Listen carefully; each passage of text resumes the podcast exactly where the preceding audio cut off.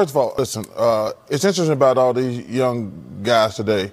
They never call on us and say, hey, thanks for the kind word and tell me how great a player I am. But when they play like crap and we call them out, they, we don't know what we're talking about.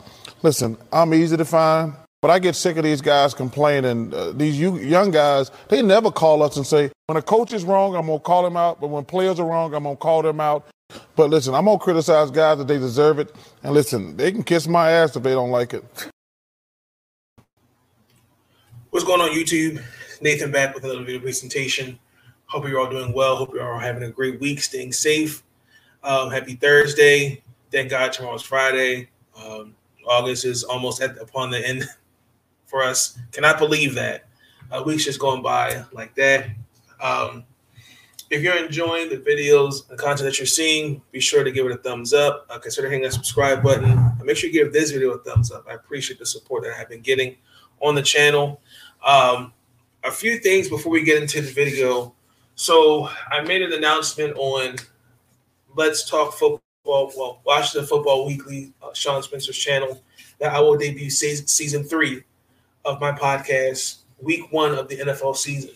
So uh, probably at by the end of this month, season two will come to a complete will come to an end. Uh, I cannot believe I've gone three seasons into three seasons into my podcast so far.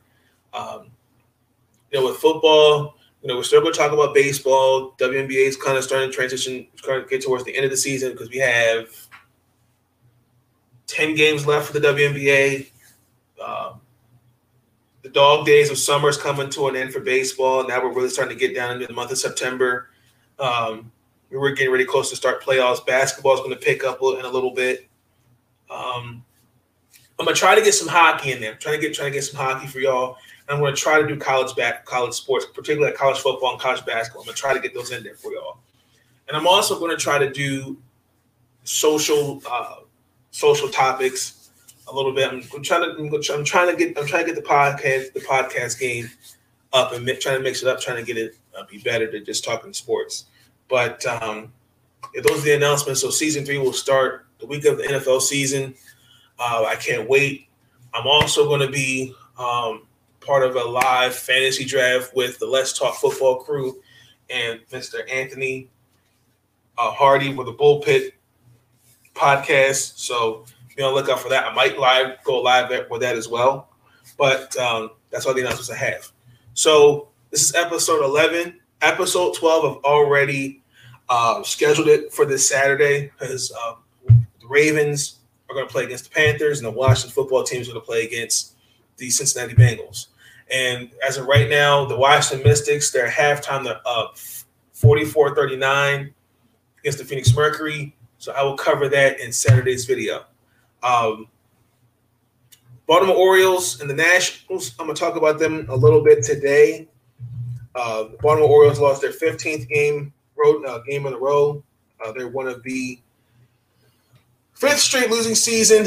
Um, nothing really other there. I'm gonna get, but get into that. The Washington Nationals are kind of also in that rebuilding phase. Since you know, again, Max Scherzer not there, and Trea Turner, and you know, uh, I don't really know where the Nationals are going to go from here. I I know where they're going to go, but um, let's get into it. Before we start video, um, I want to send my thoughts and prayers to the family Jim Russ. Jim Russ was on 98 Rock, WBL. Um, I call him growing up Mr. Traffic Man because he always uh, was on it with traffic. Uh, he's actually gotten me. He's, I've, you know, I ain't gonna lie. Parts of Maryland, like with traffic, it ain't no joke. You know, when there's an accident or something going on, 98 Rock, um, he'll let you know, hey, you know, there's an accident here take this take this route, take this road. Um, was unexpectedly. He's 58. Um, so I just want to send my thoughts and prayers to him, to him and his family. Uh, I, again, Jim Russ uh, is a great, great person. And again, like I said, he really kind of from. Uh, I got a couple friends that their stress level when it came to traffic. I said, "Hey, just tune to 98 Rock, listen to Jim Russ," and they're like, "Yeah, he he gives me he calms me before the storm because traffic some days, it, it, ain't no joke, people. It ain't no joke. So I just want to send my thoughts, uh, thoughts and prayers to his family. Um, I wanted to give a quick happy birthday shout out to the great uh, Roberto Clemente. Uh, he would have been 85 from doing the math right. He would have been, been 85 today. I mean, yesterday, excuse me. Um, arguably one of the best baseball players in the game, first Latino American to be in the um, to be enshrined in the National Baseball Hall of Fame. Uh, 13 time, 15 time All Star, two time World Series champion, NL MVP, World Series MVP, 12 time Gold Glover, four time batting champion, and you know obviously his numbers were was retired. Um, just a great, great man. Uh, very you know uh, humanitarian um, to help people, especially uh, what happened in Nicaragua in, uh, in late in the early 70s. There was a devastating earthquake, and um, unfortunately, uh, his plane crashed, uh, delivering food and water and other supplies. So, um, obviously, the Roberto Clemente Award is in his name. Um, MLB The Show is doing something for him to call the Field of Dreams. They unlock his card. I know for a while they were actually kind of um, wanted to have his card there. And they actually just recently just unveiled a statue. I want to say it's in the yeah the Baseball Hall of Fame Museum. It was really nice. You got to check it out. But uh, I just wanted to give him a happy birthday shout out again. Uh, shout out to his family. Uh, my dad told me stories. Uh, you know, Roberto Clemente. They played against the Baltimore Orioles, 1971 World Series. Uh, just a fun fact. That was the only time I think we had won three. We had three 100 win seasons and we lost. Um, he played a part in that but you know, just a great man. Um, also, too, he was a he was in the Marine Corps. From what I'm understanding, did my research. Um, yeah, so just a great man. Uh, rest in peace. Uh, you know, definitely, definitely, definitely. I think everybody would say that Roberto Clemente could we make the arguments he was one of the best baseball players in, in his in his day. So, happy belated birthday. Rest in peace, Roberto Clemente. So um, I cannot believe I'm really going to talk about Baltimore Orioles. Um, Nationals aren't making me feel better. They played the Blue. They play. They played the Nationals. So, but the Baltimore Orioles, ladies and gentlemen, they lost their 15th straight game, and we clinched our fifth straight losing season. And this is the season where we could be on pace for one of the worst you know, I'm gonna lose my mind because this is disgusting. You know, I said it in the video. We were going to play 22 teams, particularly in the American League, all winning. You know, it was bad enough from May 18th to the 31st. We had lost 14 games. And I, I did some fact checking here. Since we moved from St. Louis, we became the Baltimore Orioles in 1954. The most games we lost was back in 1988. We lost 21 games straight. Behind that is actually this current record 15. The Orioles have been outscored, again, did some fact checking, have been outscored by opposition a margin of 138 runs to 42. The starting pitchers are 0 12 with 63 earned runs and 61 two, two thirds of an inning. They haven't won a game since the Yankees by the score of 7 to 1 on August 2nd. We're 1 in 15 against the Rays this year. And to make matters worse, was our 82nd loss. That's a 31%, that's a 31 winning percentage. I called it. The Baltimore Orioles are on pace to lose 115 games. Now I'm going to push it to 120. I, I honestly don't want to talk about the game because we lost again tonight. Last 2018, we were 47 and 115. I couldn't defend that.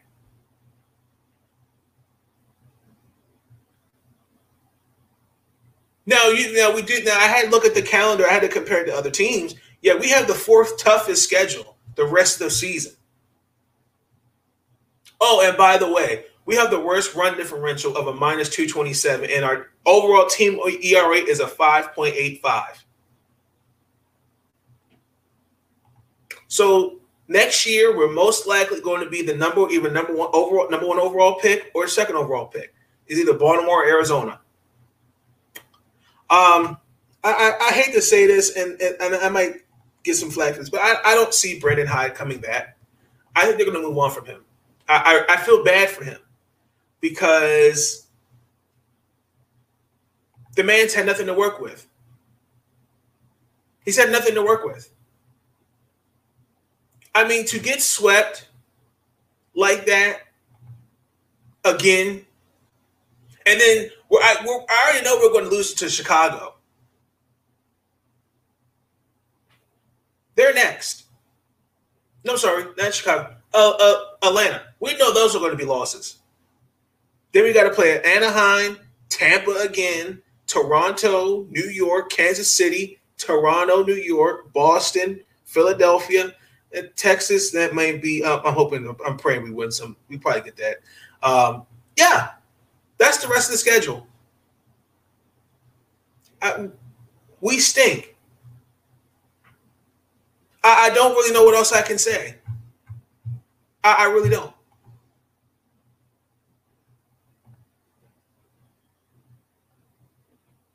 I mean, we I, this we can't. This team can't catch a break.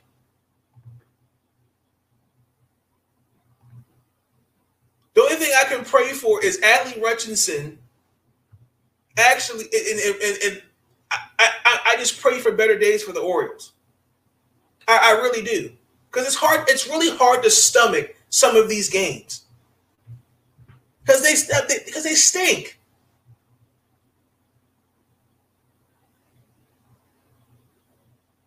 Other than John Means, Matt Harvey's kind of, I don't want to say it's a comeback here, but he's having an um, average okay season. I mean, we're throwing young guys under the bus. Keegan, Ke- Keegan Akin, Tyler Wells, the list goes on and on. The bats can't stay consistent other than Cedric Mullins, Mountcastle, Mancini, Anthony Santander. I don't know where he I don't know where he's at ever since that injury, not really been the same player. Austin Hays is, is a platoon is a platoon player. They just cut some. They cut was it Lugba? I think that's his name. They just cut him today. We had former prospect Jorge, uh, I, and, I, and, I, think he's good. Maytow, uh, Mato from the Padres. But the Orioles need more. They need help. Like I, I just don't know what it's going to take. And unfortunately, and this is and this is the and this unfortunately this is the blessing in disguise when you're building for the future when for a team. Because unfortunately, when you had Dan Duquette and Brady Anderson completely just destroyed the franchise, in my personal opinion, they didn't make it better. And then on top of that, some of these prospects they would have nothing to show for. We have a horrible contract with Chris Davis. We still got to pay for that, even though he's retired. I give the Orioles about two two more years easily before they're ready to compete. But I think a lot of it starts at the top. That's ownership. Because Peter Angelos is not. Do- I know he's not doing well of health. I think now. I think now his sons pretty much run the day to day operations. There was even rumblings about the team leaving Baltimore, which I don't see that happening. Pray to God it doesn't.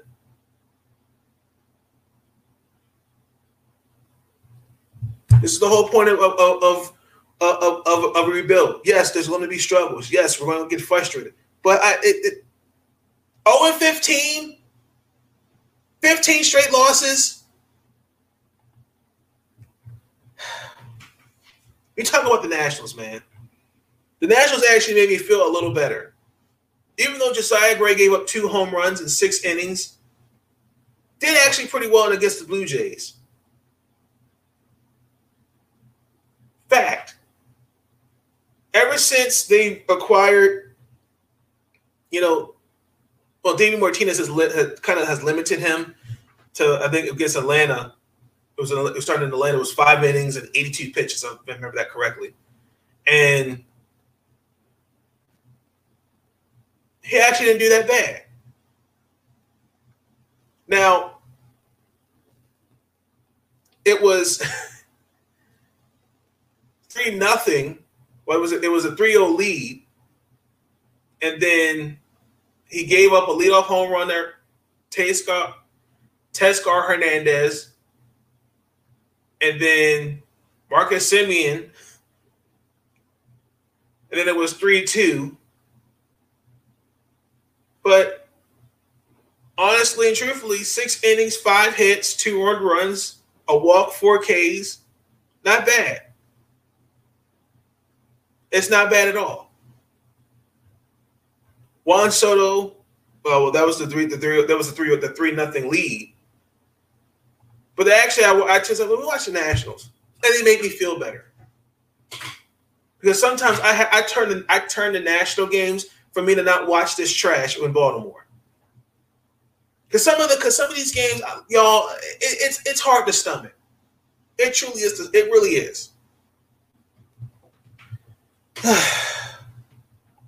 Let me see the I, I, I had the national schedule. Let me see who they play next. We play the Milwaukee Brewers. That actually should be a good series. That actually should be a good series. And then we play the Atlanta Braves. Baltimore Orioles, and the Braves have been on a tear. Austin Riley is a, is a potential NL MVP candidate. You know, even Ronald Acuna Jr. not there, guys are stepping up. Let me transition away from from from the, from baseball. We're going to talk some football. So, the Washington football team has narrowed it down to three names. They're not going to say who it is, but according to Front Office Sports, I was on Twitter, and I'll share my screen so you can see it. These are the teams. This is the name, the list of names, excuse me, that are left. So we have these are the finalists come from these eight. The Armada, Presidents, Brigade, Red Hogs, Commanders, Red Wolves, Defenders, Washington football team. Um, I think the Washington. I think the Washington. I don't. I don't know. I, the defenders ain't to work. I don't like. I know. Um, Red Wolves is not bad. Like you know the Wolf Pack. You know, shot NWO Wolf Pack. Um, I was like, what about the what about the Washington Red Tails? You know, kind of like you know, paying homage to, to paying homage to, to the Tuskegee Airmen. You know, um, I'm surprised mine was, was on this list, but I, I guarantee it's going to come down to Defenders, Red Wolves.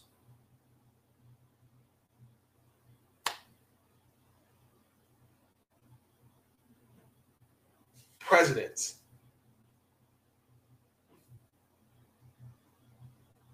I actually ain't mad at, at any, any, of these eight. The, the, only thing is that I don't like the defenders.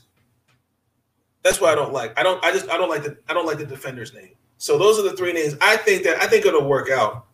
Um, in my personal opinion, y'all let me know what y'all think. I think they should consider putting it there, but the the next the new name won't come until 2022. So again, this is Daniel Snyder, you know, just trying to make a trying to turn rights into wrongs. So while I'm talking about the Washington football team, they're going to play the Cincinnati Bengals. So I will cover them that game. I'll break down that game Saturday. So Y'all let me know who y'all think's gonna win that. This is week we're going into week two. Uh, I can't wait to see that. Um, now they did make some. They did make some cuts. Because hold on, let me find let me find the list.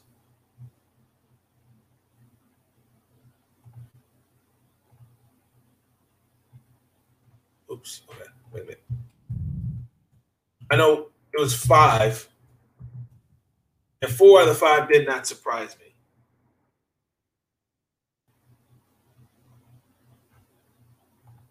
Here it is.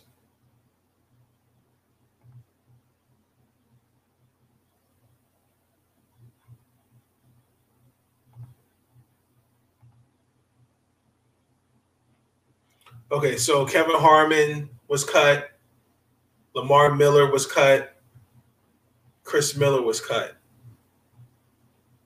Um,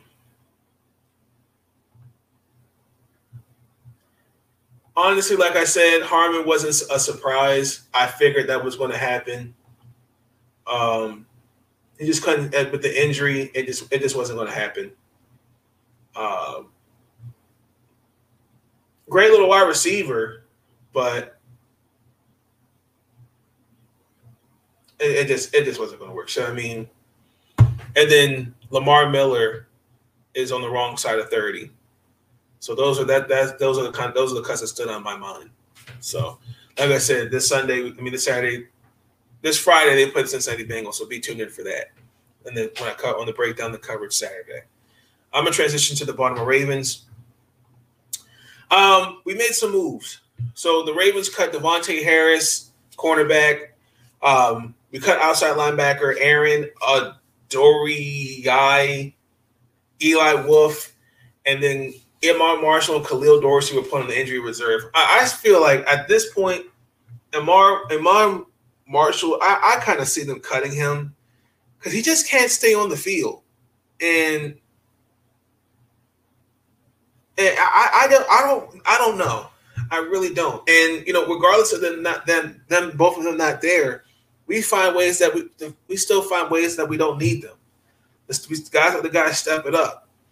Um, Tavon Young is back, and I feel like they can still find something a little young, find it uh, to get away on that contract because the contract and, and with him, twenty five million for three years, and he's missed two seasons. I just I'm not I, I got to see what he's going to look like this year. Now, I will say this: Anthony Averett has stepped up.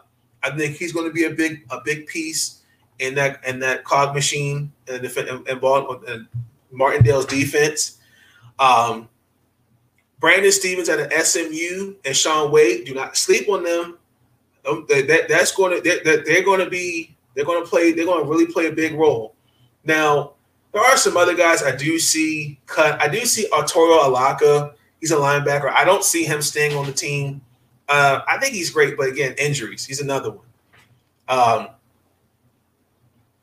Eli Wolf was not a surprise, but I mean they got plenty. They got plenty of guys behind Mark Andrews until Nick Boyle comes back. Eric Tomlinson, you know, is a blocker. You know, who's I think did really well on the pass or on running blocking. To me, uh, Josh Oliver, they liked him. They really they really talked about him getting coming getting him from Jacksonville.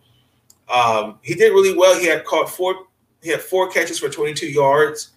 And I think also too, you know, he could he he there was a couple possessions where he was he could he blocked well enough on the run.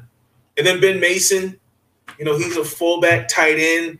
I don't know what that means about Patrick Ricard. They'll probably they'll probably work something out. Um, but he has a good verse, but he's versatile in the block. Again, like I said, can play tight end catch passes out the backfield. They catch a couple against the Saints. And the other guy that we have is Tony Poljan. I mean, still working out the kinks with him, but other than that, that's really what's going on in Baltimore. Um, we're actually in Spartanburg, South Carolina, doing a joint practice. I'm not really. I, I like the joint practices. Um, the only thing is, you know, they can get a little physical. Can get a little physical.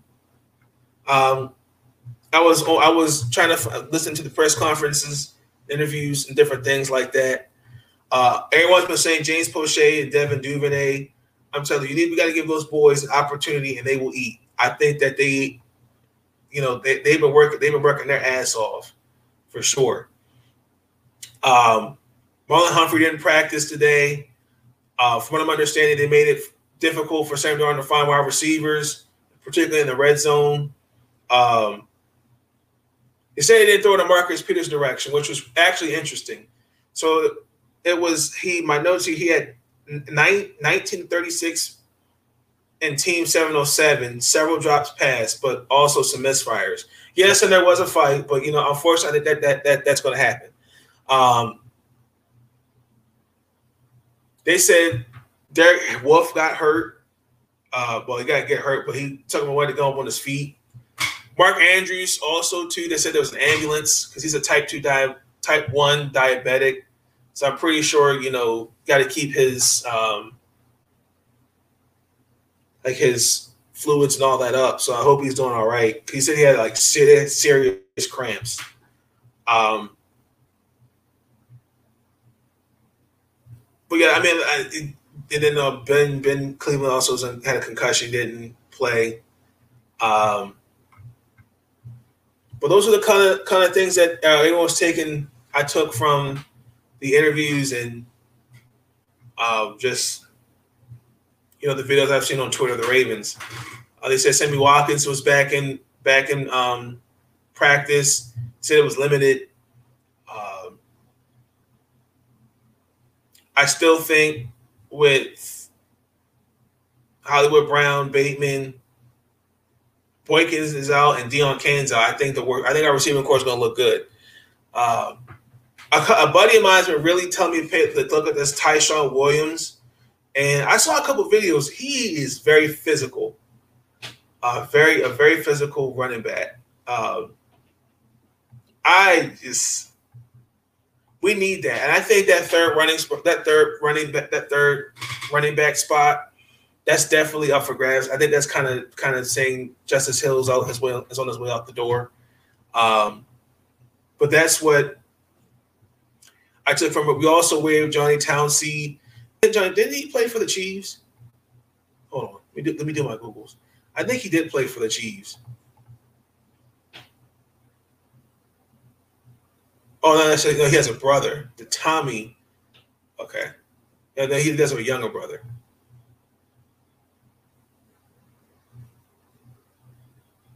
Some practice squad. Huh. Okay. We had. I know we had him last. We had him last year because Sam um, Sam Koch went down with COVID, unfortunately. Um, now, the biggest thing I'm going to watch against the Panthers. I want to look to see where how Duvernay and Proche are going to look look in that game because they did really well uh, against you know with with again well with Bateman out until September. Hollywood Brown is not hasn't been practicing. Hollywood Brown hasn't practiced, and then Sammy Watkins is kind of coming back. But he said he looked good. Um, this is a, another this is a great opportunity to really see uh, what Duvernay and Proche could do. You know, this is an opportunity for them to step their games up. Um, now, the left guard spot is up for grabs uh, between, I think it's between at this point, Ben Powers and Ben Cleveland. Uh, Cleveland's out with a concussion. Now, I still think, I think I can even see Ben guards. Well, that's Ty, actually Tyre Phillips' job. But I, I think that that Ben Powers will get the starting job. But I'm I'm I'm I, I feel like Ben Cleveland. I feel like Ben Cleveland. Um Lamar Jackson. He didn't play in the he didn't play against the Saints. So I'm kind of going to curious to see how he's going to look against that Panther defense. Um they said in practice today he looked really good. Looked really sharp with um especially with Mark Andrews. I know that's just like his like his go to guy. So I'm going to look for that Saturday. Saturday. The defense, our defense was Sam Darnold. You know, they got like I said, 19 to 36 and 707. Uh, again, like Daelin Hayes, Odafe Onwuaghh, Jaylon Ferguson, Patrick Queen. I'm really curious to see how they're going to put the pressure on Sam Darnold. And then I feel like, you know, there's still some guys that I think we can still look at and say, well, who's going to be gone and who's going to stay? Like I said, that number three tight end spot's up for grabs. I'm convinced. I think it's going to be Josh Oliver. I think Geno Stone's okay for now. Um, the only thing is, and I'll talk about this in a minute. This we had a taunting penalty. Uh, we had Chris Chris West Westry and a Darius Washington. Um, those two are kind of interesting. I like Darius Washington. He I like him. He does he really he finds the ball. He's really good with his instincts. He really goes for the ball. I like him. Um, my only thing with the NFL, um, I'm I'm not liking this new rule about the taunting. You know, for a question, for you know, my question is, what is considered taunting? When Tyreek Hill does a backflip into the end zone, or where he throws a peace sign at Antoine Warfield Jr. Um, when I want to say it was Doug Baldwin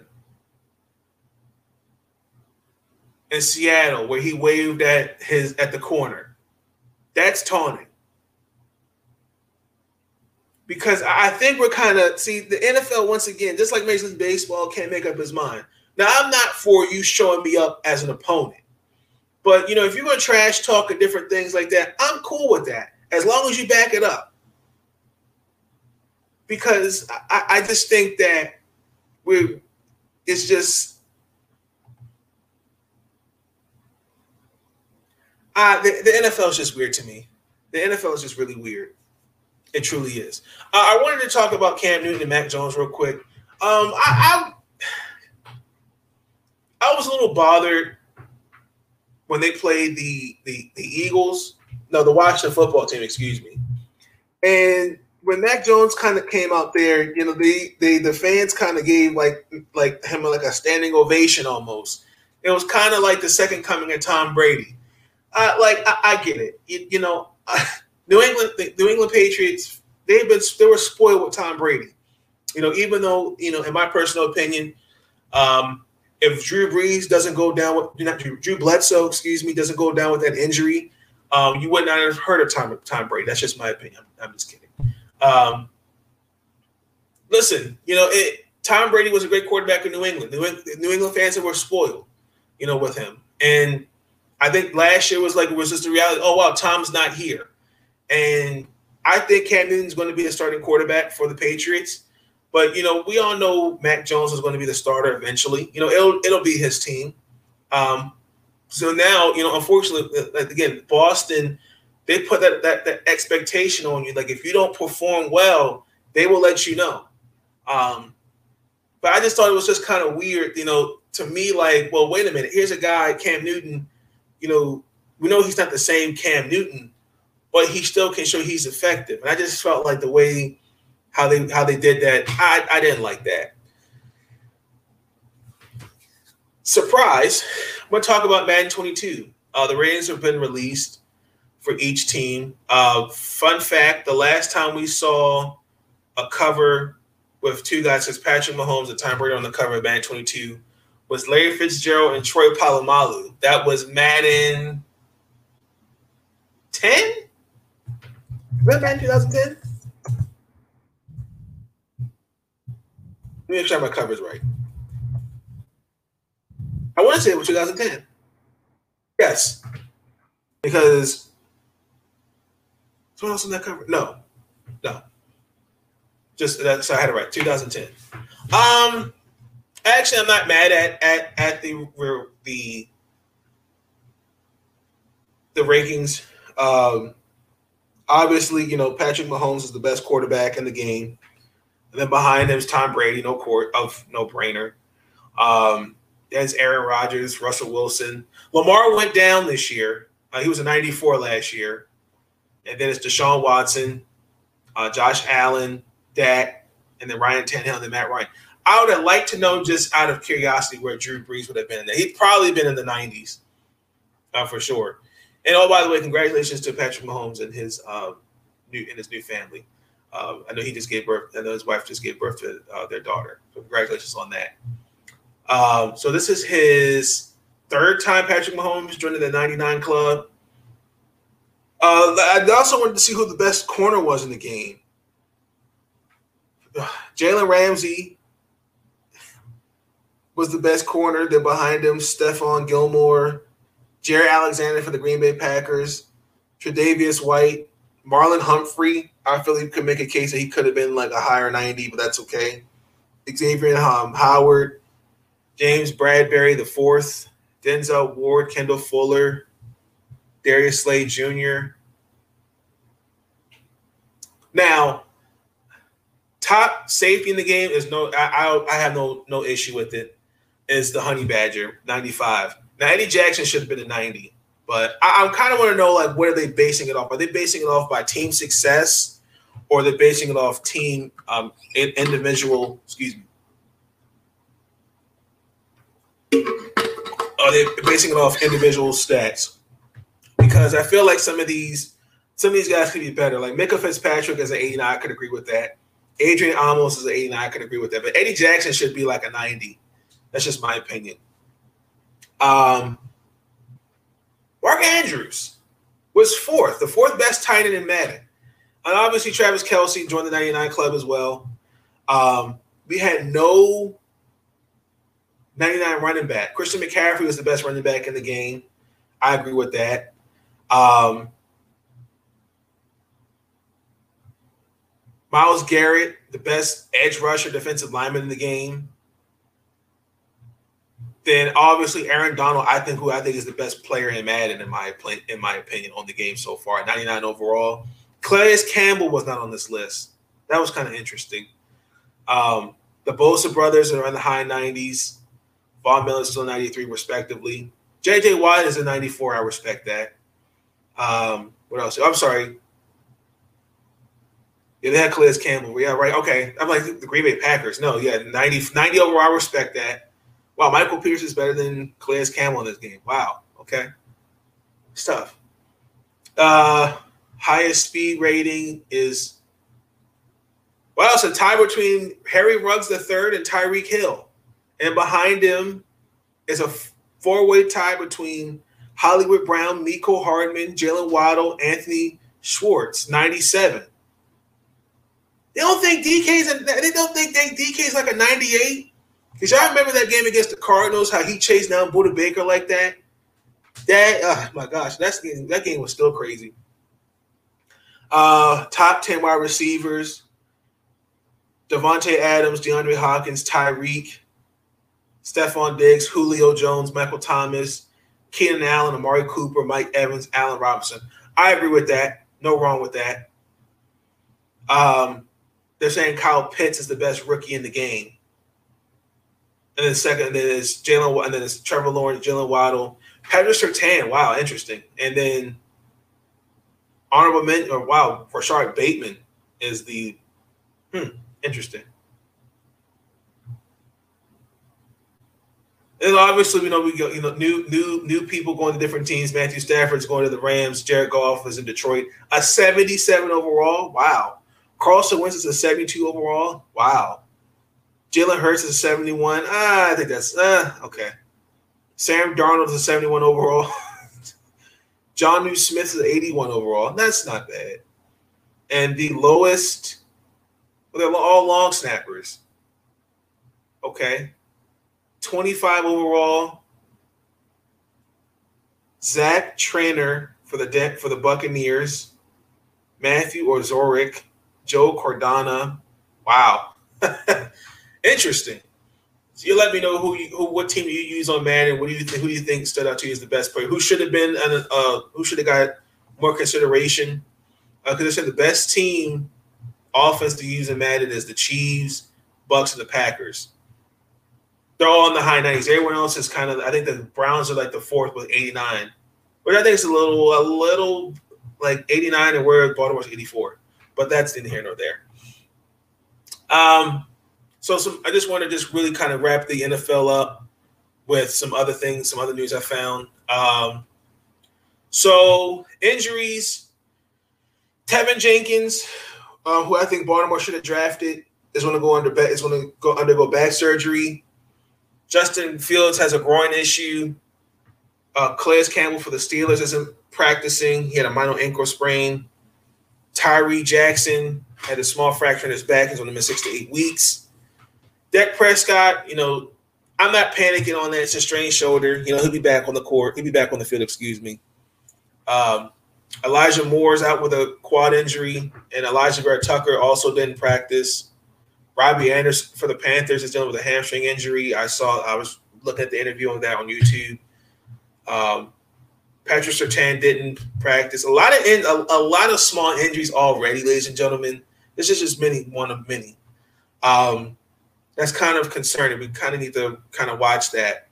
Alex Lewis uh, is retiring, former Raven for the Jets. Um, let me know what's going on with that. Uh, the other thing that stood out was Tim Tebow being released by the Jacksonville Jaguars. Let me say this. Um, it was an experiment that failed.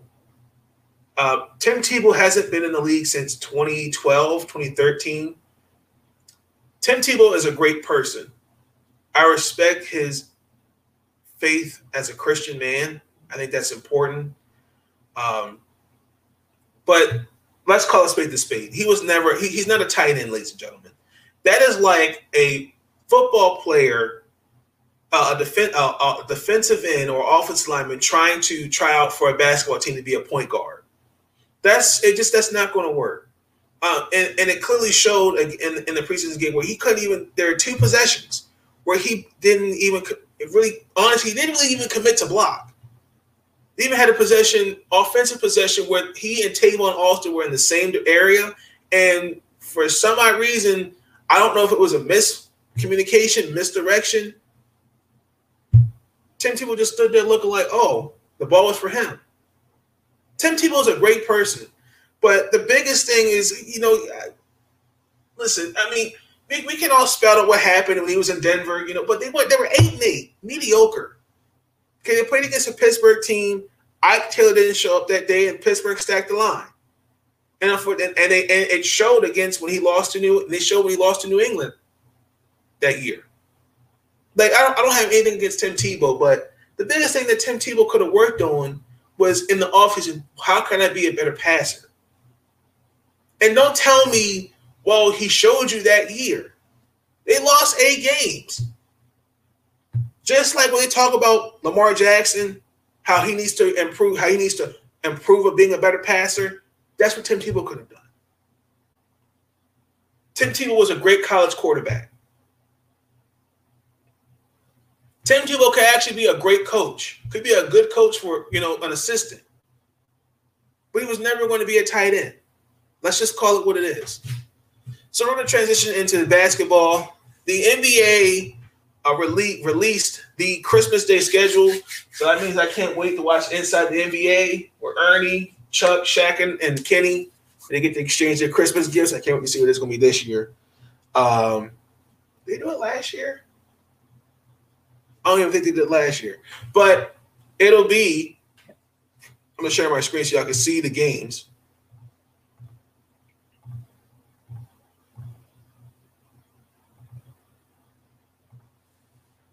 We got this is the tip off.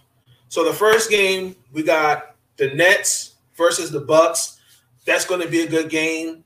I can't wait to see that. Then it's going to be the Golden State Warriors versus the Los Angeles Lakers. I can't wait for that. Then we got the Celtics, Knicks, Nuggets, Suns, Mavericks, Hawks, Clippers, Warriors, Nets, Sixers, Suns, Lakers. Whoa, that's some fire. Definitely got some fire. I can't wait. I cannot wait, ladies and gentlemen. Um, hit the Christmas Day. Here's, here's, here's the Christmas Day schedule. So the first game is going to be the Hawks versus the Knicks, the Celtics versus the Bucks, Warriors versus the Suns, Nets versus the Lakers, and Mavs versus the Jazz. I cannot wait. I can't wait. I think the biggest one for the opening tip off for me is I want to see the Nets versus the Bucks because you know the Bucks beat the Hawk the Nets in seven. Um, so I want to kind of see there's going to be some revenge there from the you know for the for the Nets. Um, obviously, the Lakers beat Steph Curry and the Warriors in that playoff game in that playoff game that playing game, excuse me. Um, the, the Nuggets got swept by the Suns. So and but Jamal Murray's coming back. I'm kind of curious to see how that's going to look. Um, this was a matchup I really wanted to see, uh, but it didn't happen because you know the Sixers, you know, choked. Uh, you know they lost three home games, and you know now they're dealing with a you know they have this kind of dysfunctional because they don't know what to do with Ben Simmons. But that's neither here nor there. The Chris Paul versus LeBron James, I kind of want to see that, um, which kind of tra- kind of makes me transition into the next topic where LeBron was kind of like, uh, you know, I didn't know no one voted for me as the best player. You know, I like he's going to be 37 this year. LeBron James is arguably is arguably the best player of this generation. I'm not greatest of all time. I don't I don't I don't do that that that that kind of talk. He's the best of this of this generation. So let me actually pull the link up. So this is the so this is a survey according to ESPN.com. And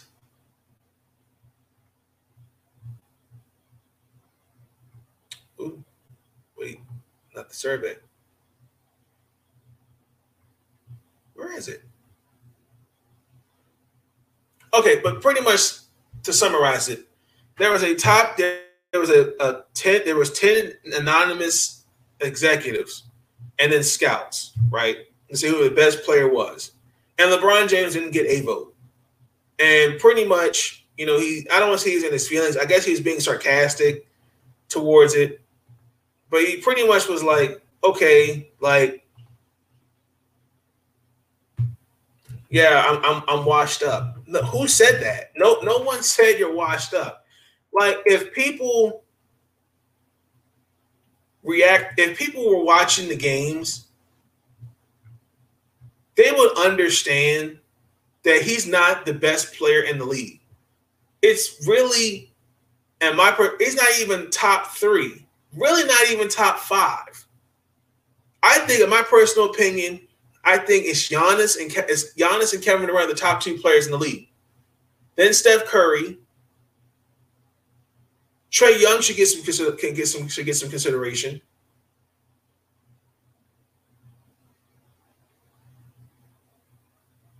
But I mean, again, I understand with injuries, but he did average 25, 7, and 7, LeBron. Second on NBA. but he's not washed. Like, like, like, you gotta. He's gotta stop with this. You know, the, the you know, they, they don't show me any love mentality. You are guy. You're you're you're one of the best in the game. What more do you want? Might the Michael I, Michael Jordan wasn't like that. I guarantee wasn't like that. Kobe Bryant wasn't like that. Shaq, besides the you know in his feelings about Steve Nash winning two MVPs over him, but LeBron, I, I just don't get it. I, I really don't. I, I, think LeBron is he's not showing that he's washed up. He's just not the best player in the NBA. Like uh, you know, unfortunately, we've been spoiled with LeBron, and you know, we got he's got to understand it's the dawning of a new era in the NBA. The, the page is turning at some point, you're going to have to hand those keys off to somebody else. Kevin Durant, Giannis, Trae Young, Jayson Tatum. You're going to have to pass pass the torch at some point. Let your pride go. Um, now, well, already talked about that, but that was, but yeah, he's not washed up. I think he's just being LeBron James. So the NBA 2K 22, they released their ratings. I'm gonna share my screen so y'all can see that. Um, I would like to know who the 99 is going to be. Um, yeah, so far, I feel like Kevin Durant should not should be like a 98, 97. Um, they never show really Kevin Durant 11 2K. I don't know where that is. I don't know where that comes from. But yeah, LeBron, KD, Steph, Giannis, all night uh, so far high 96. And B, Kawhi, the Joker, 95. Luka, James Harden, Dame Time, 94. The only one I'm surprised that kind of swept me off my feet was uh Kyrie Irving was not even on, not even here. LaMelo Ball reached out as a um, 84. Now the Khris Middleton, hmm, 88. That's that's interesting. Um, now the the we will have a for this year the WNBA since it's their 25th year. Candace Parker is the first woman to grace the cover of it, um, which is well deserved. Candace Parker is one of the best players in the WNBA, and again, you know, from Tennessee to, to the Sparks and going back on to play for Chicago. I hope she's doing well. No, she messed her ankle up again. Um, I hope she's all right though. She topped off as the fourth best player. Top best player was Breanna Stewart. So far, these are the five that they released. A'ja Wilson was 94. John Jonquel Jones is 94. I would like to see where like Skylar Diggins is on that list. Tina Charles, I think it's one names off the top of my head real quick.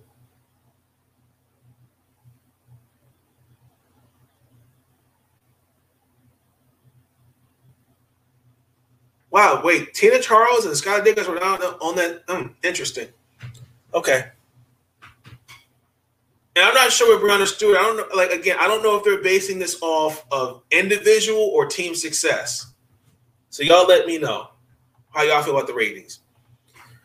Last topic, second to last topic of the NBA. Going to stick with basketball. We'll talk about the Kevin Durant and Draymond Green interview.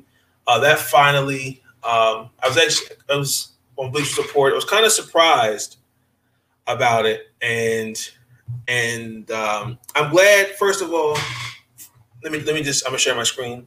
And before I get into it, there's a few things on the slip. Let me, let me preface my comfort, my comments before we play the video.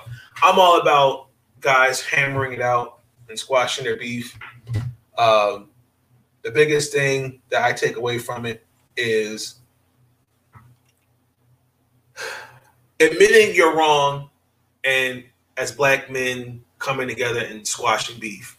Um, I, their beef was already squashed. I mean, lets me know that you know, I you know they appreciate each other and their friendship. And I respected about Draymond and KD.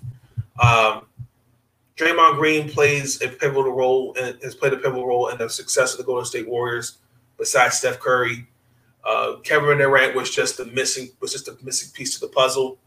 Um, well, not missing piece, but he was just somebody that that kicked it up a notch even more.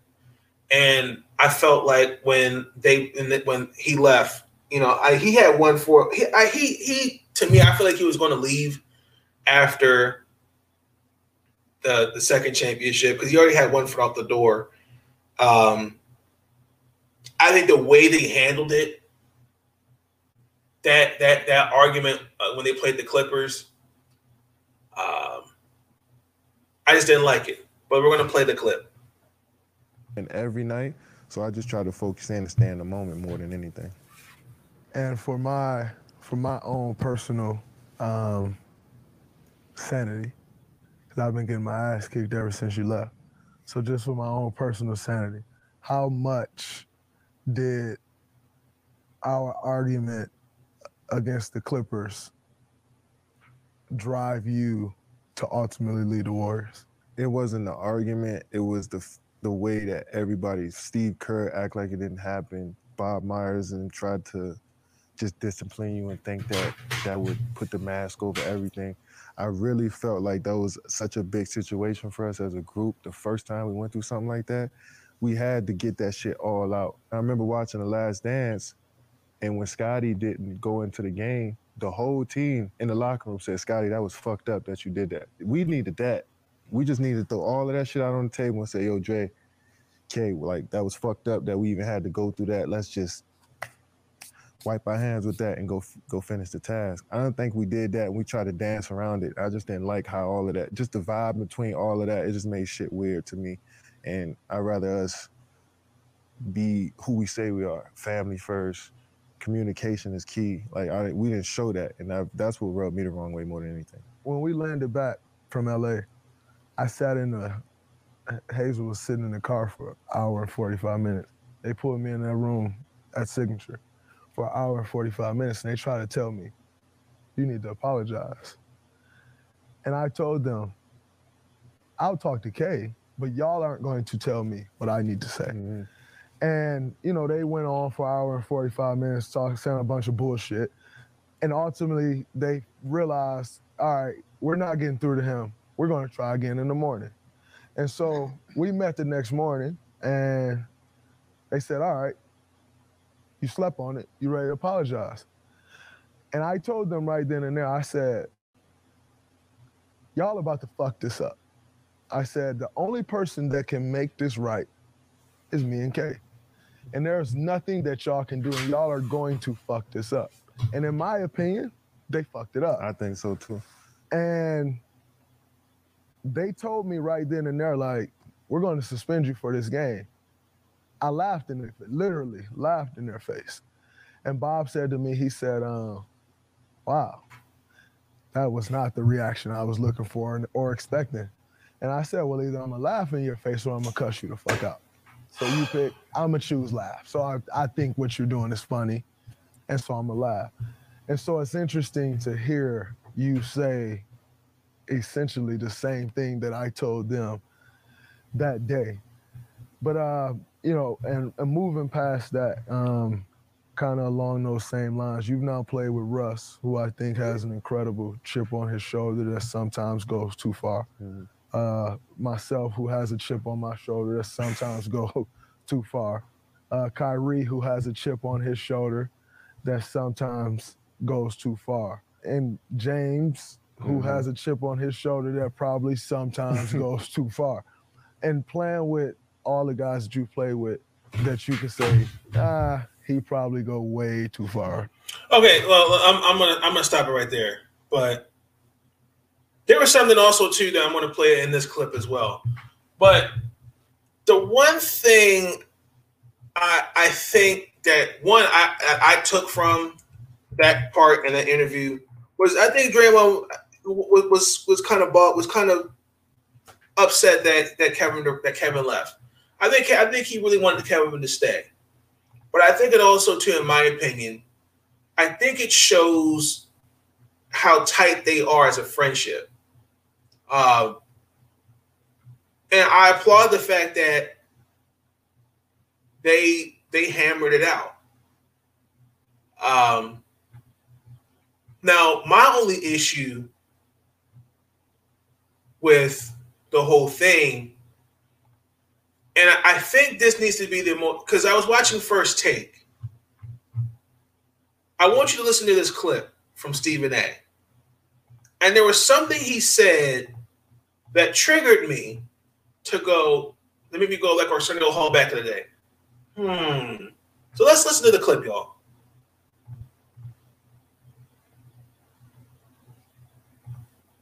How when the stuff he was watching the last dance and when Scottie Pippen refused to enter the game, you had players getting on him.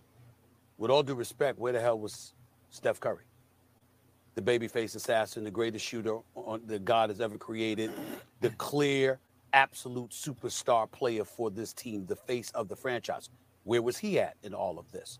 I found it very, very conspicuous that Kevin Durant and Draymond Green never mentioned his name.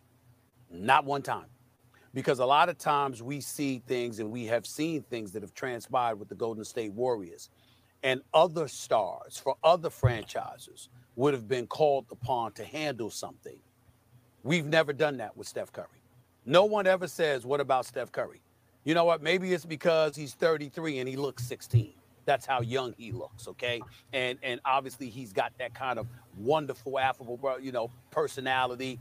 It's impossible to dislike him and all of that stuff. He's loved universally and whatever. But I can also tell you tell you that anybody that comes to the Golden State Warriors knows that he's the golden child. Okay. Now, I, I think that the, the, the better appropriate question was why wasn't he mentioned in this? I don't, I think it's unfair to blame Steph. I do. Because now I had I had to do my research. I had to do my research. So there was a Mark Medina of the Mercury News reported quote back in March. Curry went to Green's house to meet with him privately. And also, too, he met with Durant privately. Two days after the revocation was on the 15th, he sat between Durant and Green and often shared laughs. Green told Medina that Curry played an important role in, selling, in settling down the situation. He was tapped into the situation from the beginning. Klay Thompson was also Medina was also told by Klay Thompson that Clay is the Curry is the great is a is a great voice of reason during the time of turbulence. Now, keep in mind, Steph Curry has a personality where he's he's not really a vocal he's not he's not a vocal leader, but when he he speaks up, he speaks up. He's more he's very funny, light. You know, he keep, he keeps you keeps you loose. He keeps things loose. And I don't think and I don't know what you mean. Like Stephen A. had that backwards. The biggest thing was they knew they knew they knew he Steph didn't play a part in it. My issue, this is my issue with it. Because if I was on the Warriors, we're playing and, and, and that game against the Clippers, you've got hold on, let's do this.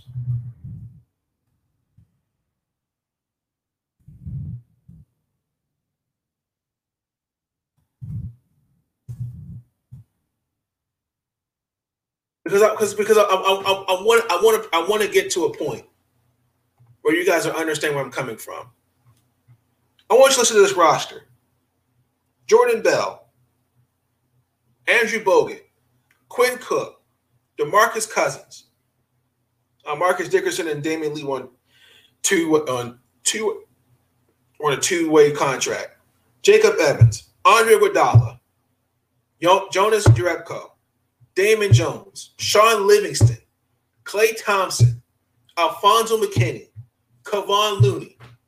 You mean to tell me none of those none of those guys after the game said, "Yo, that's fucked." Excuse my language, but that's fucked up how you handle that situation. We have a task to do, and that's to win a championship.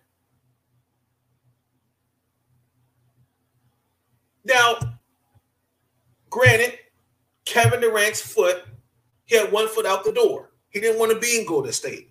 I think a lot of it had to do with Steve Kerr and Bob Myers. But I think to sorely throw them under the bus and not call out, well, what about Iggy? What about DeMarcus Cousins? What about Kevon Looney? Shaun Livingston?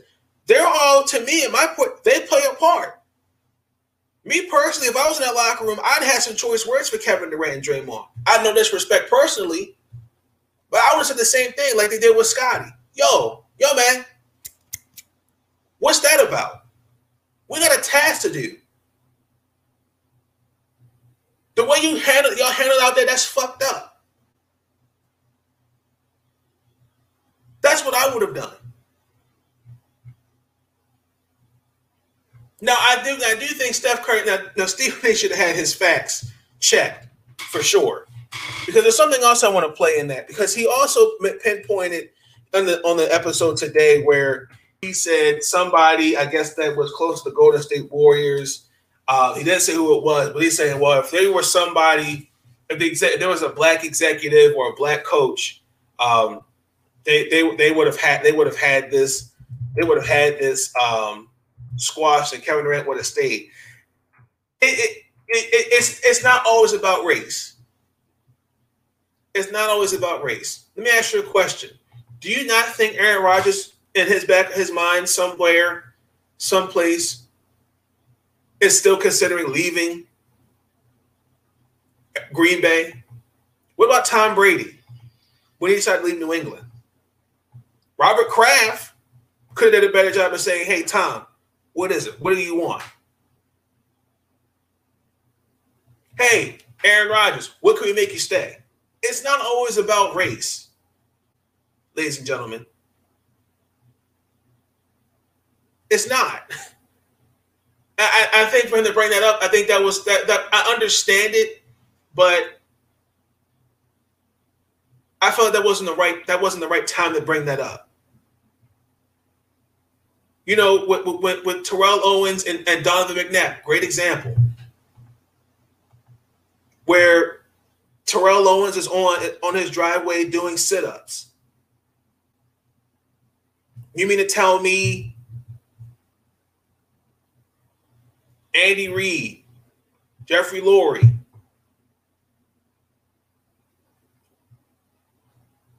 the I, I, can't think I can't think of some of the Eagles out my on top of my head. Brian Dawkins, you mean tell me they couldn't sit those two down and work it out?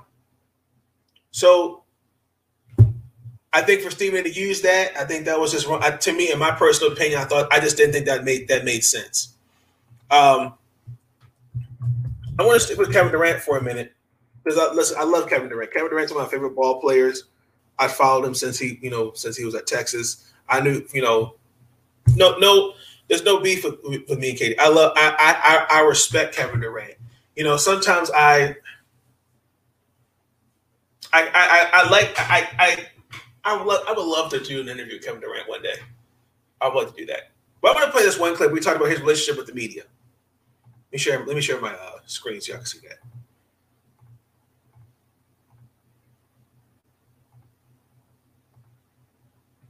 Early on in your career, like you said, you was the happy one. You was the kid that carried the backpack. Nike started a backpack line because you always, and you to this day you still, still carry a backpack yeah. all the time. Um, and so there's this common misconception that you're not the kid that carries the backpack anymore. I still think you're the kid that loves basketball and carry a backpack. Yeah. But over the course of the years, your answers to the media, how you deal with the media has changed. Why is that? Is that just who you grew into? Is that because of the way they act with certain shit? Where did that? I felt like the media knew more than me. I almost had them on a pedestal of like they got more history, knowledge of the game, they more experienced than me in this area of the NBA. So once I started to get more experience and realize like, oh no, they, they, they can never be what I am mm-hmm. or know what I know or understand it the way I understand it. Some of the questions, you know, they didn't seem so intelligent to me anymore people wanted to praise me more than I liked or hate me more than I liked, make a big deal out of so much other shit. And I was just like, you know, this game is simple to me. So some of the stuff that y'all asking really doesn't move me the way it used to. I just, you know, start to see life different. I can see this game different. So, you know, uh, of course my answers and questions, you know, about what goes on is going to be different too. So I just chalk that up to just maturity and experience. And speaking of media, uh, social media, obviously. Yeah, this is this is good to know. So I mean, I I, I get it. I mean, Cameron Durant does get criticized.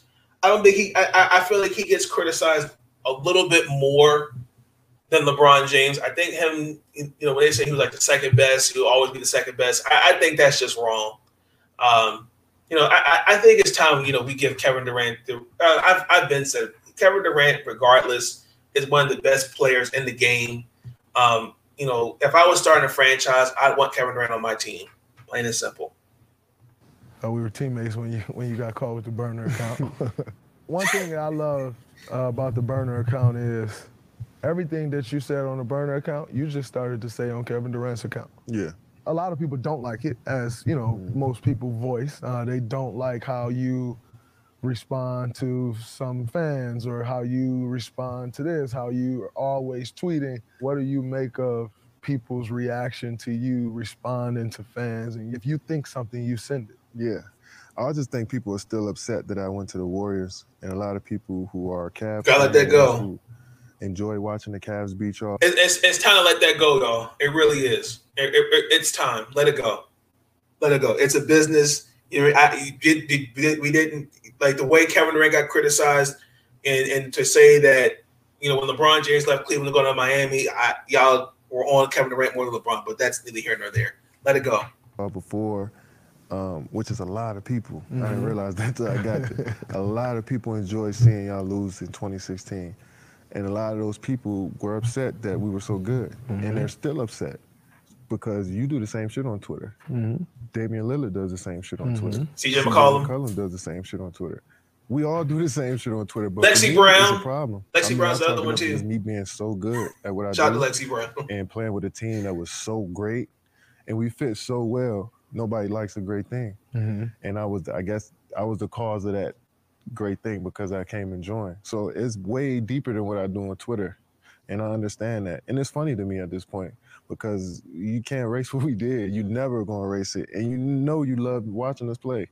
You know yeah, what I'm saying? So best, I think it's the best era of basketball ever, in my opinion. But that's really what it is. So many people still upset with me that I chose to play basketball for the Golden State Warriors, which is sad at this point because it's almost a, a decade. Decade. Mm-hmm. Since I made that decision, you know what I'm saying? That's never going to stop me from engaging with fans because at the end of the day, I'm only talking about basketball. Mm-hmm. I'm not diving into politics. I'm not telling you how you should live.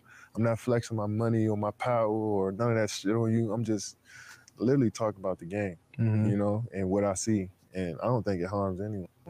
Preach. Preach. Um, now, I, I think looking at this interview, it was just two guys just chilling, and you know, again, it, it gives us an opportunity to take a step back and look at these guys and understand they're human too. You know, the, these interviews, and I would like to see, I would love to really see an interview with Kevin Durant and Russell Westbrook. Um,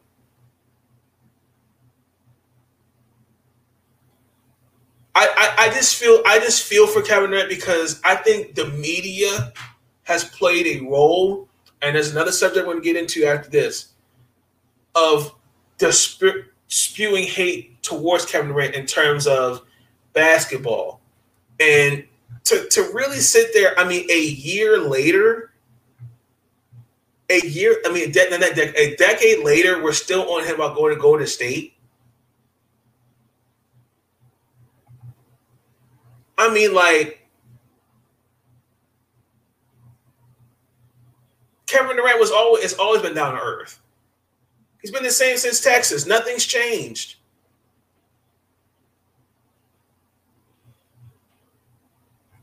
Great. It was a great interview. Um, shout out to Draymond Green and Kevin Durant. Um, oh, real quick, I gotta play. I got. I gotta play that, that clip. That clip real quick. Let me find it. Give me one second, y'all. It was funny. I, I gotta play it real quick.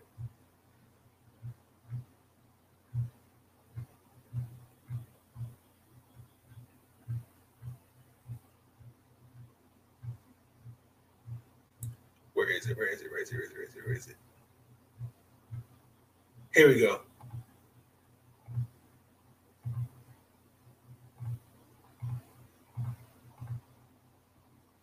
You talk a lot of shit. We a lot of shit. Act like you. We, we, we, we grinding for this one. We gonna go up the stairs. There you go. Everybody who said we was gonna take the L, they had us. They had some power rankings on. Kendrick Perkins, you talk a lot of shit.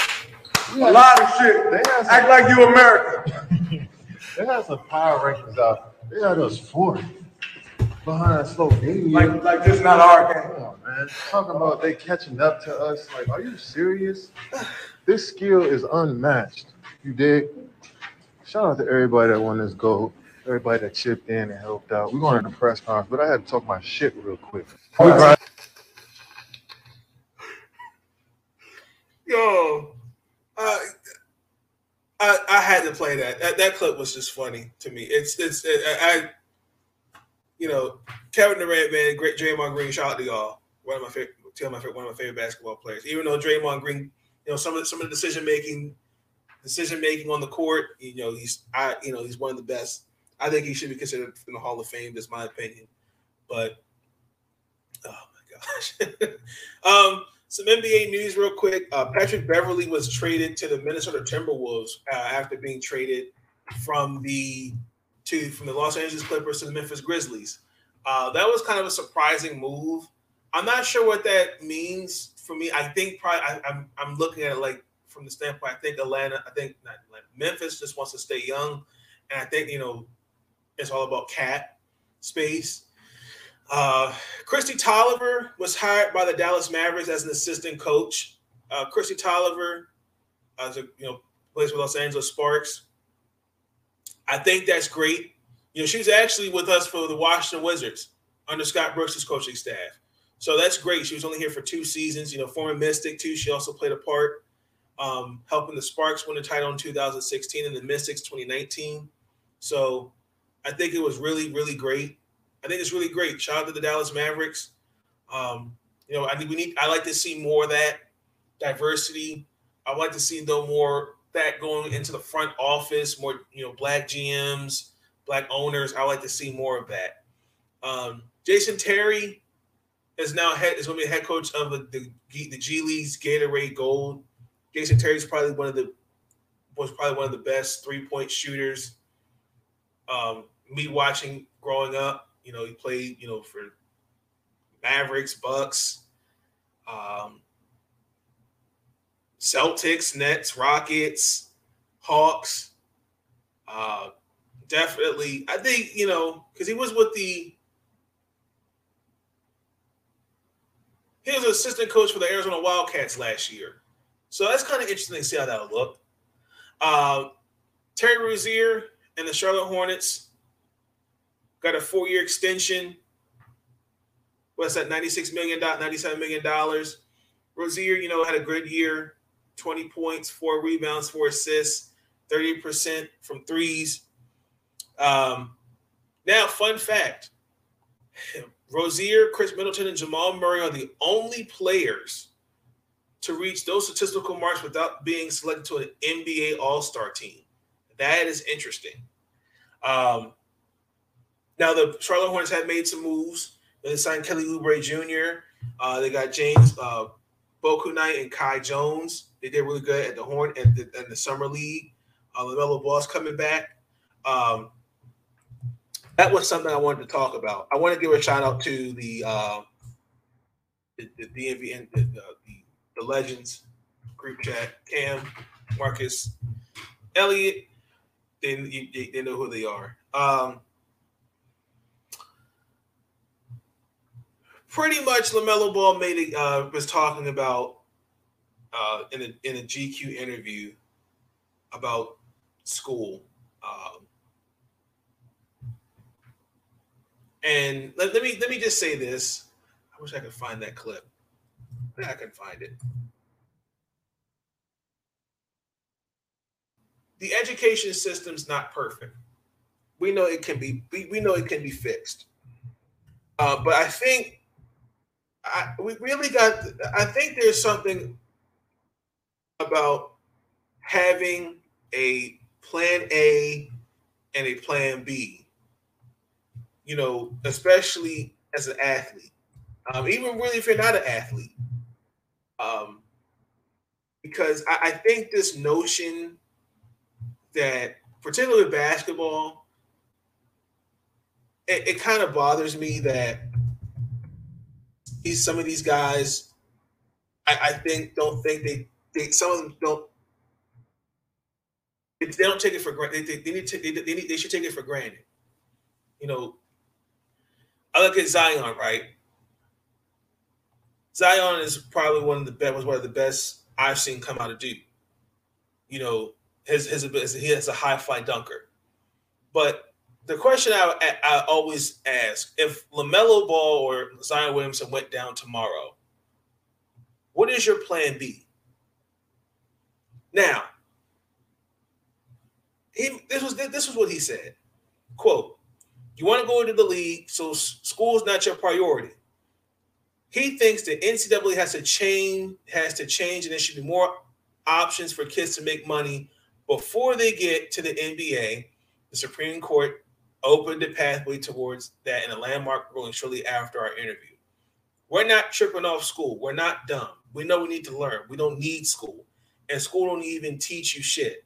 Like what the fuck is school? Um then he went to then he went to Instagram and basically he was saying that school isn't for everybody. He's fully invested in his plan A, which is the NBA, which is great. Um, my only thing is he is involved with some 36 year old Instagram model, um, and he's 21. Uh, please do not make the same mistake that PJ Washington made. I, I just think that's just something's wrong with that picture, uh, ladies and gentlemen. Um, that you know, a 36 year old woman is going after a 21 year old. Uh, I, I, I don't.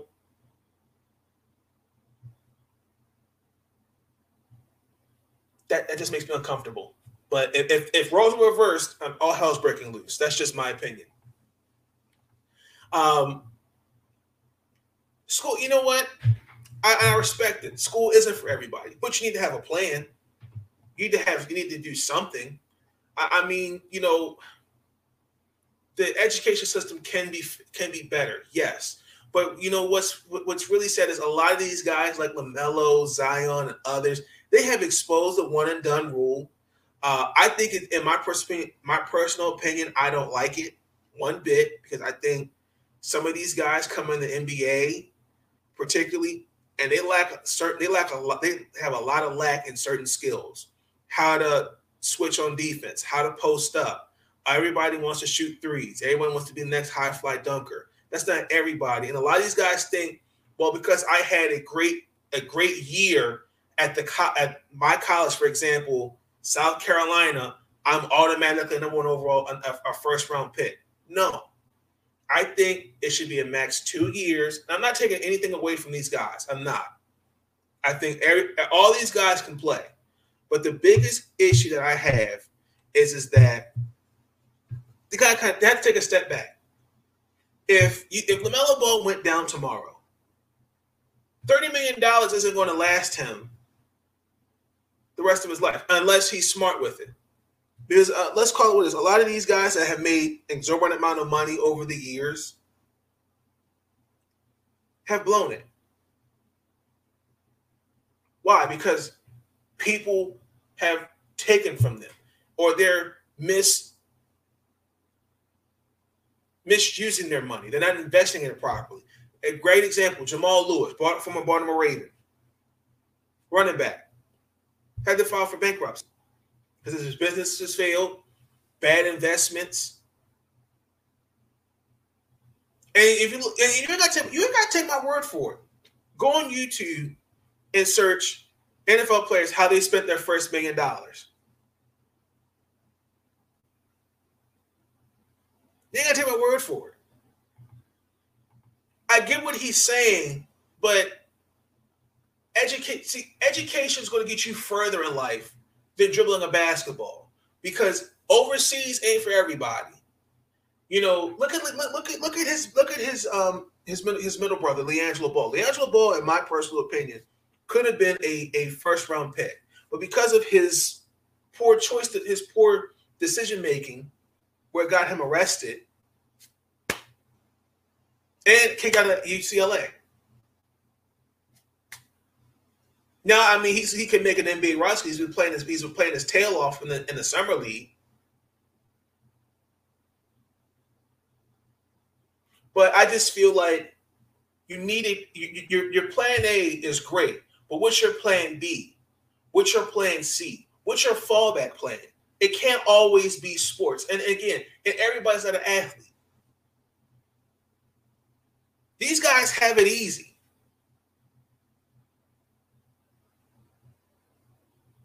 So I think school should be a, school should be a priority, but basketball can't always be the number one. The the the the because at some point, injuries, age, attrition, that's all going to come down the line when you turn 30, 31, 32, 33. Some of these guys don't even last three, five years in the NBA. Look at Anthony Bennett, number one overall pick on the UNLV. He could could have benefited staying in school at least another year. TJ Ford, great ball player. Didn't realize his, I feel like he didn't realize his full potential. Greg Oden could have stayed another year.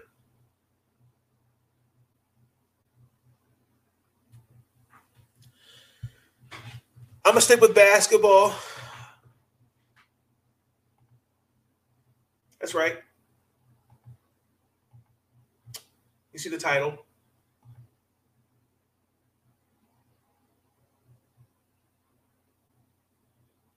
We got our ass kicked again.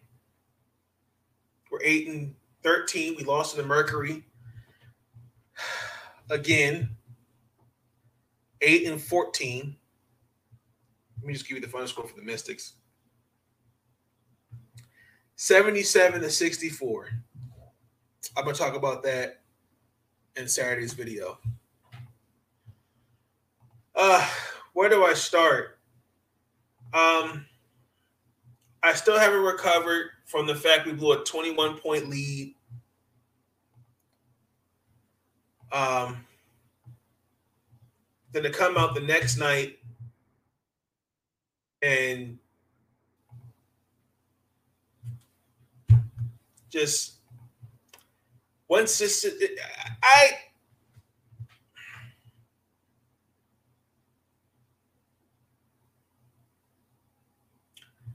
Myisha Hines had 16. Okay. She twisted her ankle. I think, yeah, like in the like the first, like within the first 10 minutes of the game. And on top of that, when she did come back, she's missed a good half of the first season because she was coming from a knee injury. We were back and forth. It was throwing haymakers. The score for five minutes was 11. And then it was a 7 0 run at the end of the first, where Vegas was actually this close to pulling away. We kept it at two after the first quarter. Our lead came in the second quarter, it was a little under eight minutes and 30 seconds. Tina Charles had an open three. And then the Aces took the lead. May I put this stat out again? The Aces turned the ball over 14 times. And we definitely took advantage of that. But we had an eight point lead going to halftime. Tina Charles had 17 points in the second quarter. In the third quarter, there were five lead changes. And then on top of that, from the halftime until the fourth quarter, for 10 minutes, that was a really intense game.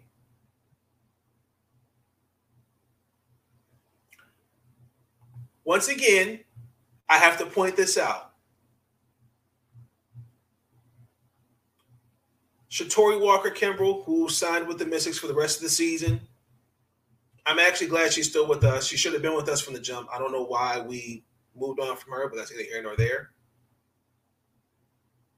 Natasha Cloud. Another another game with single digits, seven points. Theresa Plaisance, two points. Sydney Wiese, two points. Erica McCall, six. Leilani Mitchell, a donut.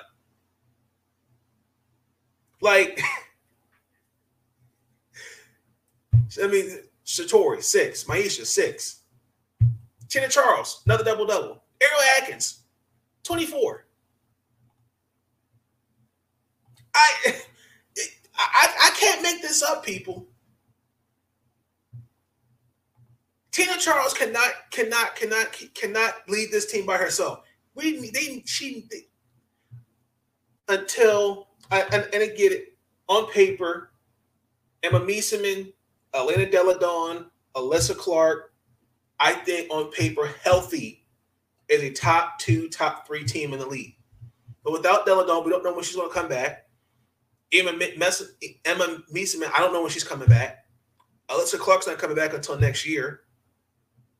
This is what th- th- this is. Th- this is the product. This is the results. Kelsey Plum had 24 points.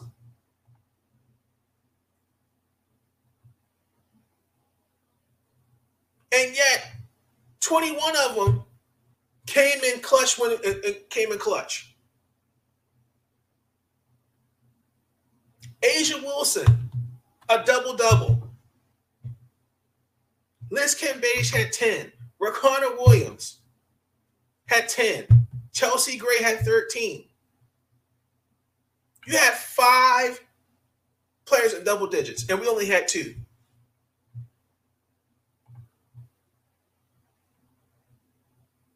Twenty-one of her twenty-four points, Kelsey Plum came in the second half.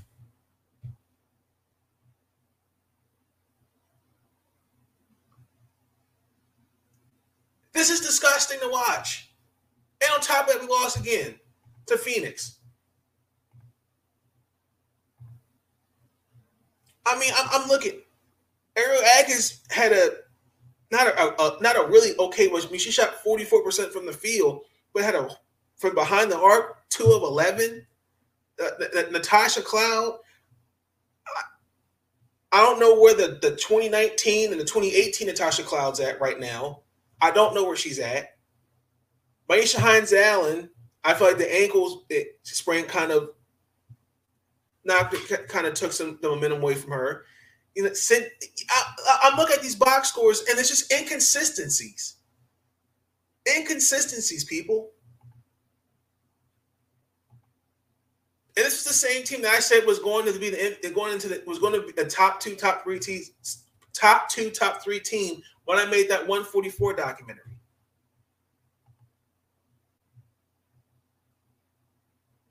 Okay, if, if, if you don't mind, I, I, want to point some other box scores out. And again, I'm, I'm not I, I'm not trying to call people out. I'm just simply I'm just simply seeing my, my eyes because again I'm quoting quote the regular Ravens fan. Trust your eyes. Okay. Sunday, when we blew that 21 point lead, we had four scores in double digits. But how we blew a 21 point lead is beyond me. Okay. Let's give another another one.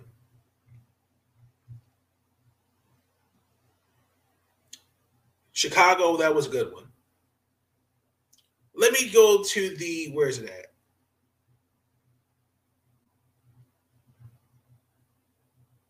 Here we go. The Liberty versus the Mystics.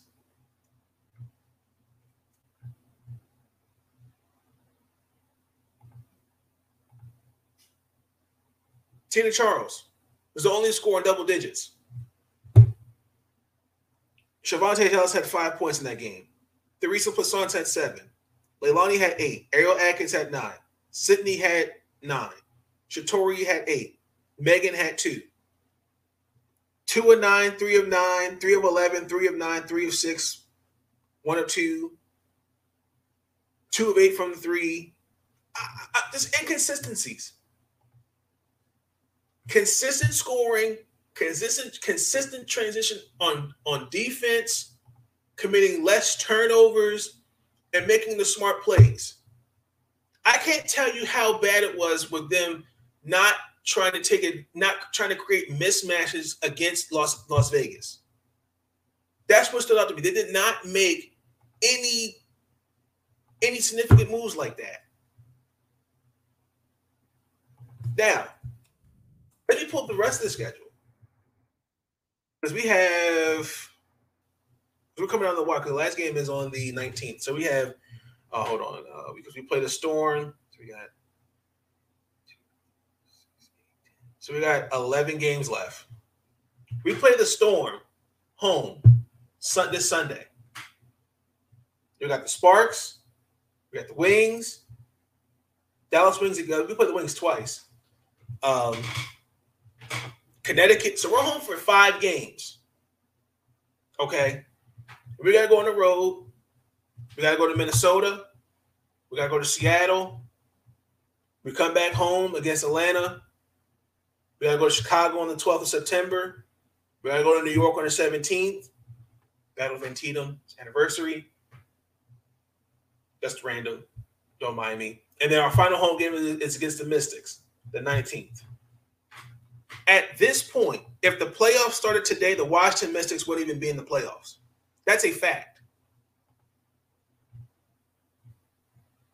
You know, I, I'm, I'm I'm disappointed in Coach T's going to get a pass because obviously injuries, and um, in, in the smell of a championship from two years ago is still fresh in the air. But Natasha Cloud just got a contract extension. You're going to have to figure out what you're going to do about Emma Meesseman.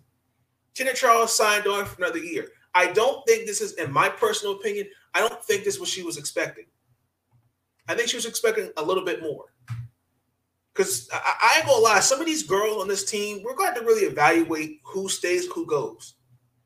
Because right now, like I said, the AC are two teams are, that are not even above 500. Mediocre.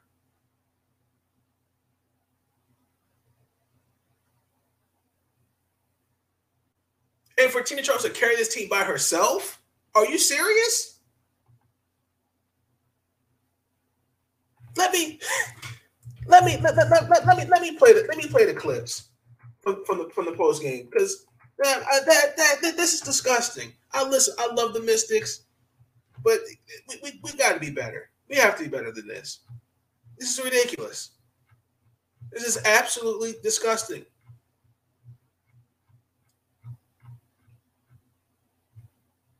I'm gonna have to really go to that last home game on the 19th, though. I ain't gonna lie.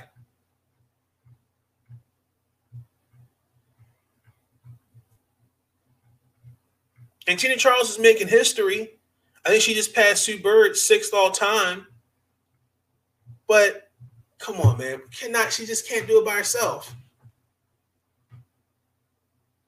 Now I do want to point this out. Now, according to Caesar's um, Caesar's sports book, on the 15th, Ariel uh, against the against the Aces. Atkins scored 20 points and Myisha totaled 16. Atkins 24 points per game and Hines 24 are the third and fourth most points against the Aces this season. Washington average going into this game averaged 10 and a half threes against the Aces this season, the most in the league. Tina Charles totaled four three pointers, marking four of eight of shooting on the 15th. Now, That was that when we blew that 21 point lead.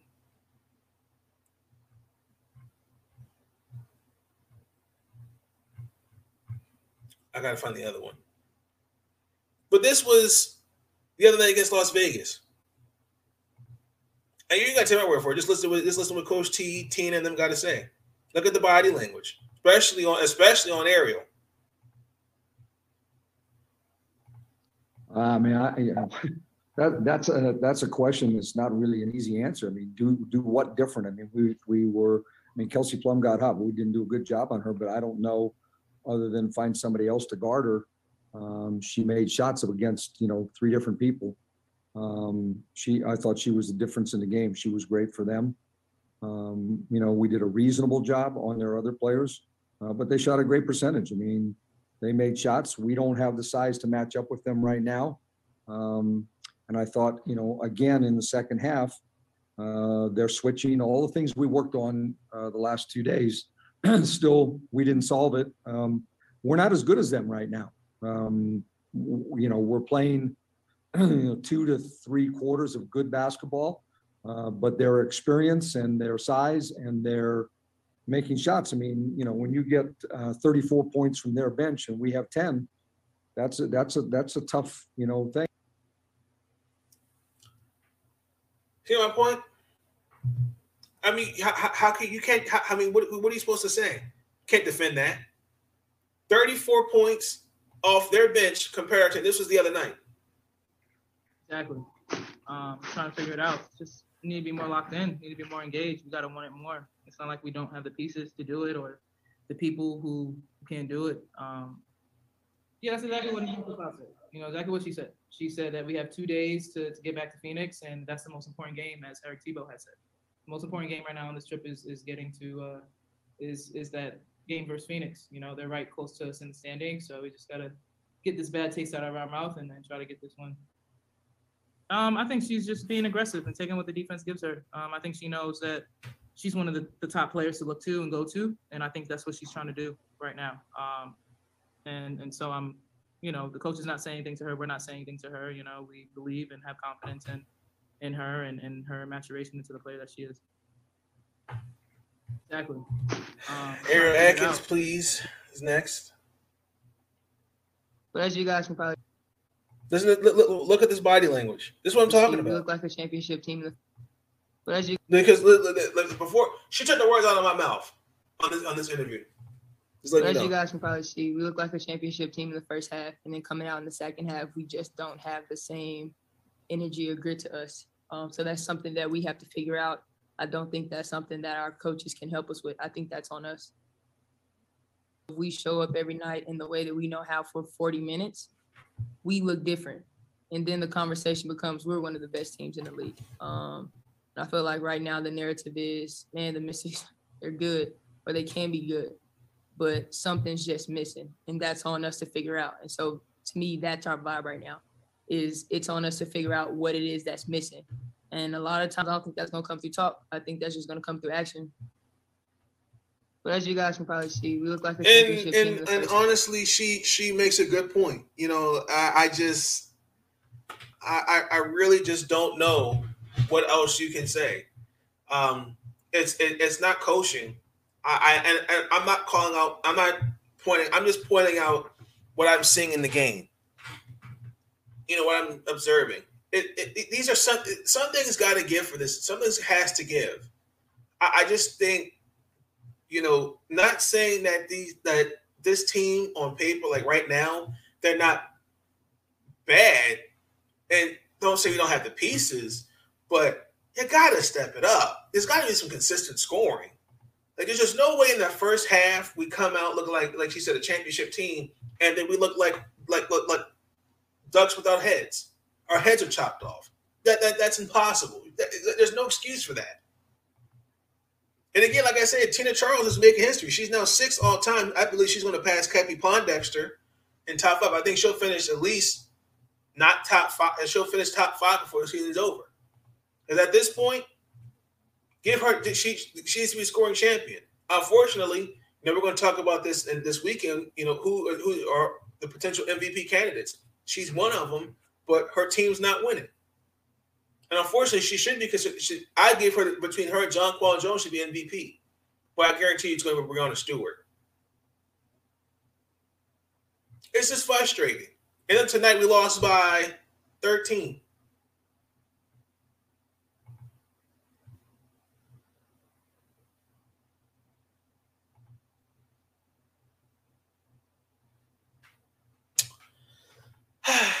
the Washington Mystics will figure it out. I, I hope. I really hope Delle Donne comes back. Emma comes back.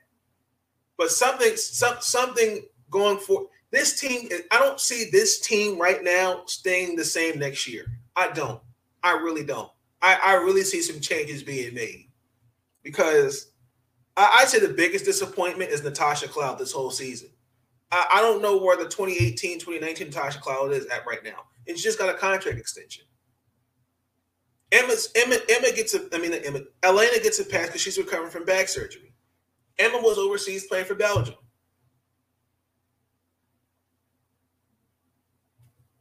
Everybody else at. Last topic of the night. Talk about Naomi Osaka and the mainstream media. You know, I made a video talking about Naomi and um, you know why I applaud her. You know, understanding that you know taking away some time from tennis to get herself together. Uh, I've also been, in my personal opinion, looking at it from the outside. You know, the media. it- what's really interesting about the media, and, and the reason why I decided to pursue a, a degree in mass communications and journalism and media is because the media always controls the narrative. But the one thing you have to be careful with is is that you know there are, there are, there is media that's good that does help you get your word out there. And I feel like there are people in the media, but I think that's just that's all. It's just you know, with drama it sells, with anything that, like for example, you know, I made a few videos where, you know, like Stephen, like Steve, Stephen A. Smith, uh, Stephen A. Smith, where he, he's been taking shots at Steve Nash about, you know, Steve Nash getting a head coaching job, and you know, and that doesn't happen to black people. You know, that that's a narrative that he's pushing instead of saying, "Well, why aren't you mad at Kevin Durant, Kyrie Irving for not saying, hey, you didn't want to consider hiring a black coach?" Brad Stevens, everyone was like, he got fired into a promotion. Instead of looking at the bigger picture, well, Brad Stevens probably spoke a language that Danny Ainge and ownership understood. And on top of it, who they hired? They hired a black coach. But everyone was saying that was white privilege. The point I'm trying to make is, is that with Naomi Osaka, I think I was watching some on first take. I'll get to that, but actually, I'm gonna hold that thought. So this is so we're gonna get into this because there was a she's coming back for the Cincy tournament, tennis tournament, and um, this is at the Cincinnati Enquirer. Pratt Paul Daugherty, uh, basically was getting kind of some backlash because according to her agent, she was bullied and I'm gonna play a clip from First Take, but I, we're gonna play the going to play this clip.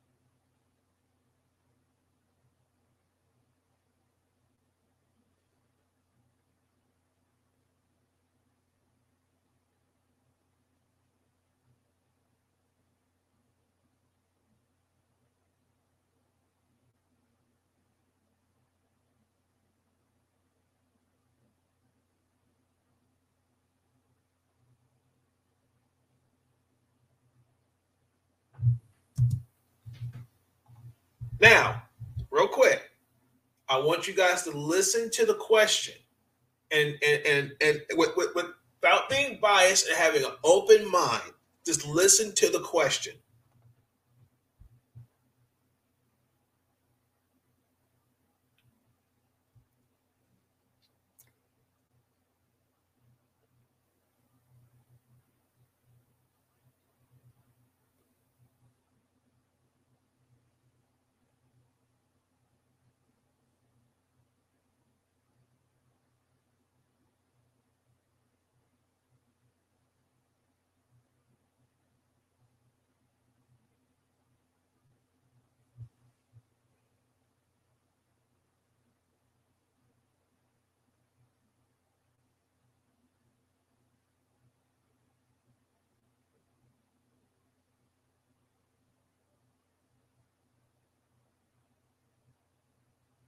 I apologize if the audio is low or for her. I don't really understand why it was that low.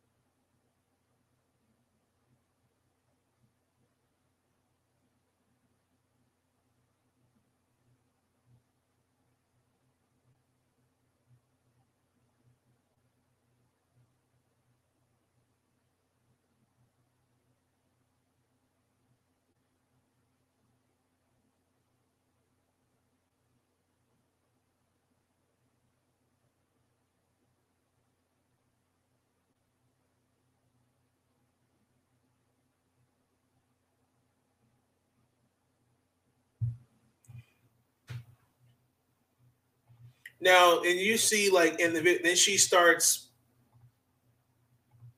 breaking down in tears, and then that really started this whole. um were you able to see that? Hold on. Please tell me you guys were able to see that.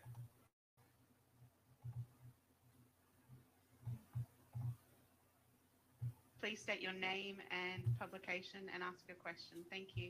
Yeah, thank you. It's Paul Daugherty from the Cincinnati Enquirer. Let's follow up on that last question. Um, you're, you're not crazy about dealing with, with, with. If that didn't play, I apologize, Especially in ladies and this gentlemen. format. Yet you have a lot of outside interests that are, that are served by having a media platform. I guess my question is, how do you balance the two? And, and also, do you have anything you'd like to share with us about what you did say to Simone Biles? Um, when you say I'm not crazy about dealing with you guys, what does that refer to? Well, you've said you, you don't especially like the press conference format.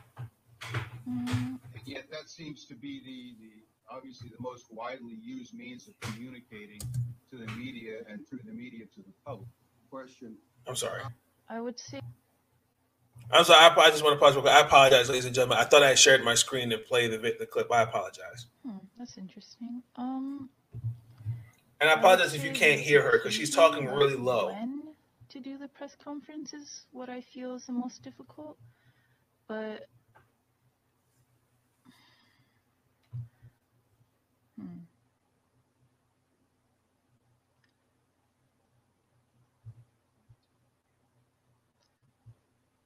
Sorry, I'm thinking. Um,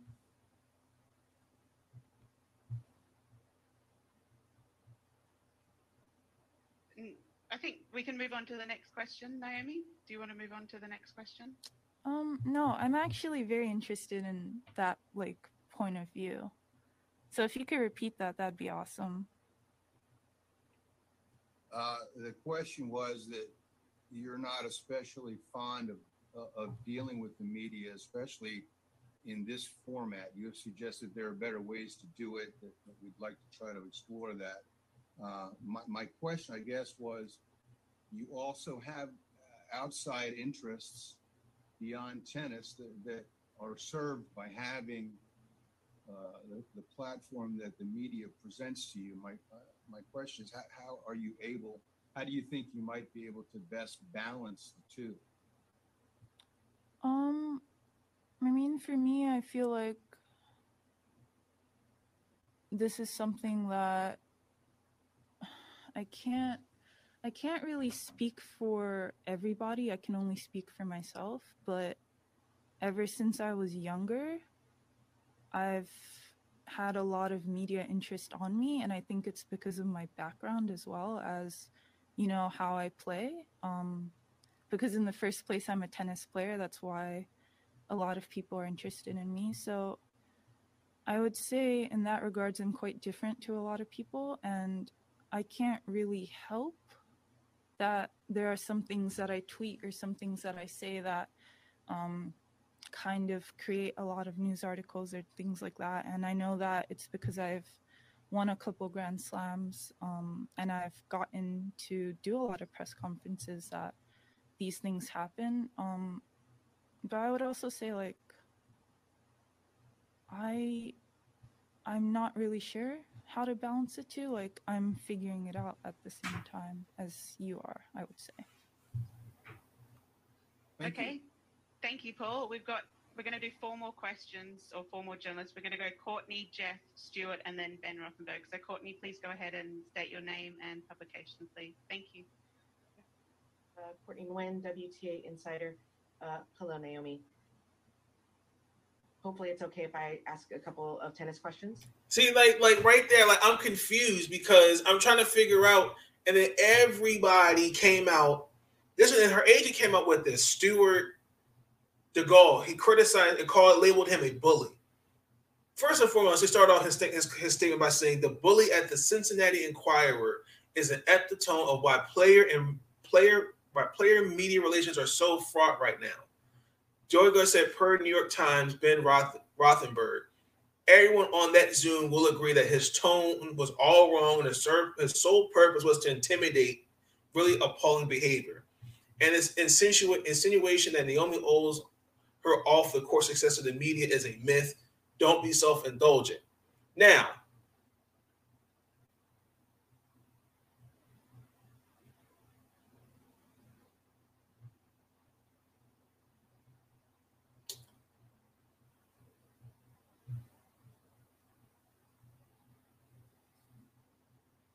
I, I'm I'm torn.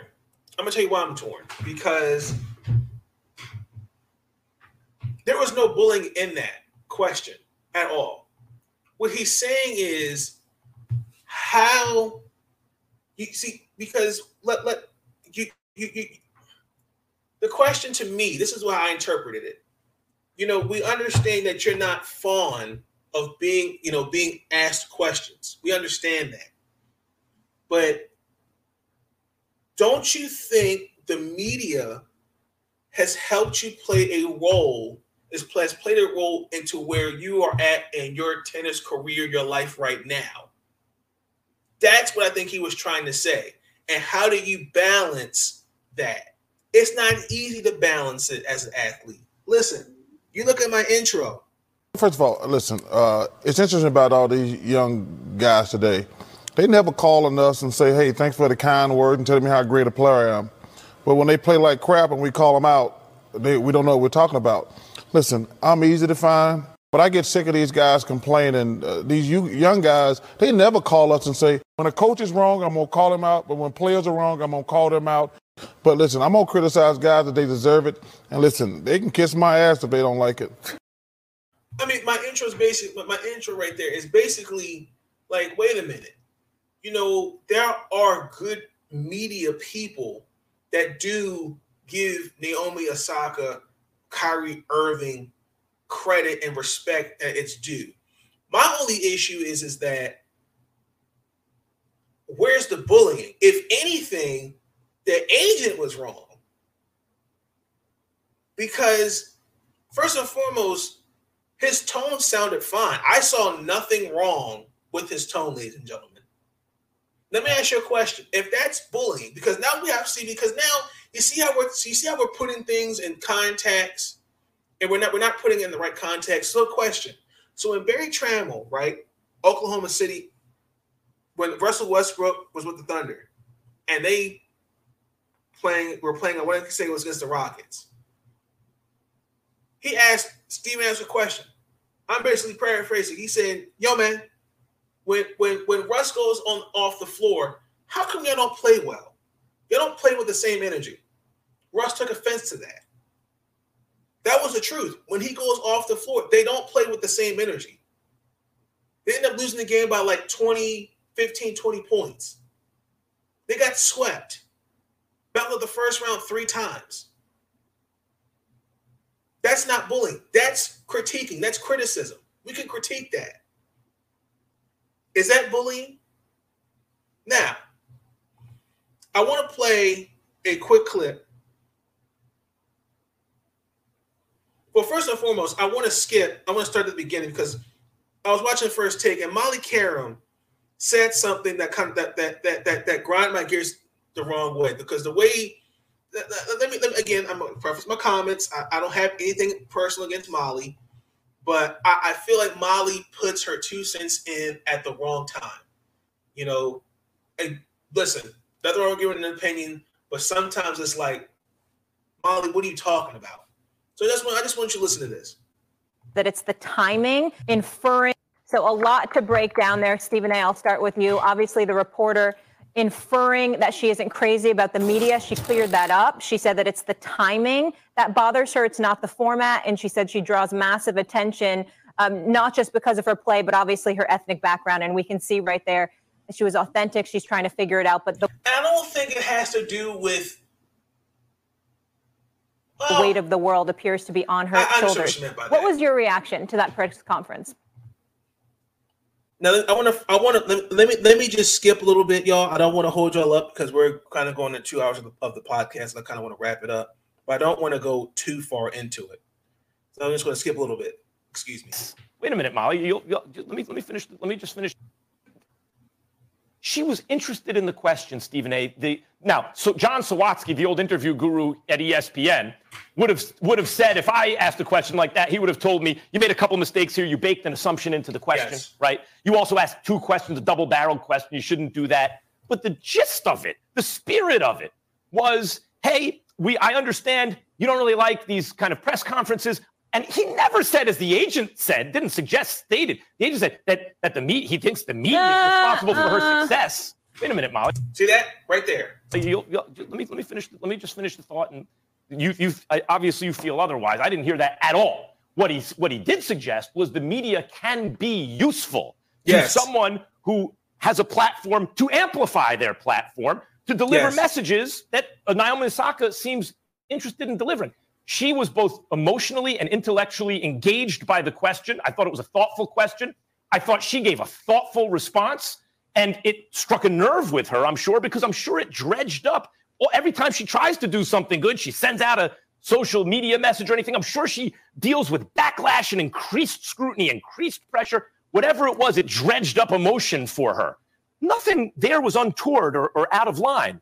The agent's statement calling the reporter a bully, frames it in a way that, based on what we saw, simply is not the case. Well, I would want that agent. And and and, and right there before, because I want you to hear Molly's little little, little smart well, smart comment.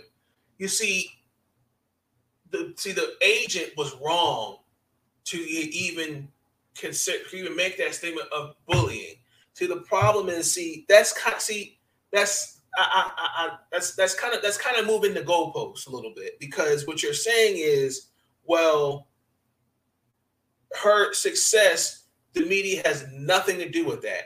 The media does play a part in it. I've said that there's good media and there's bad media.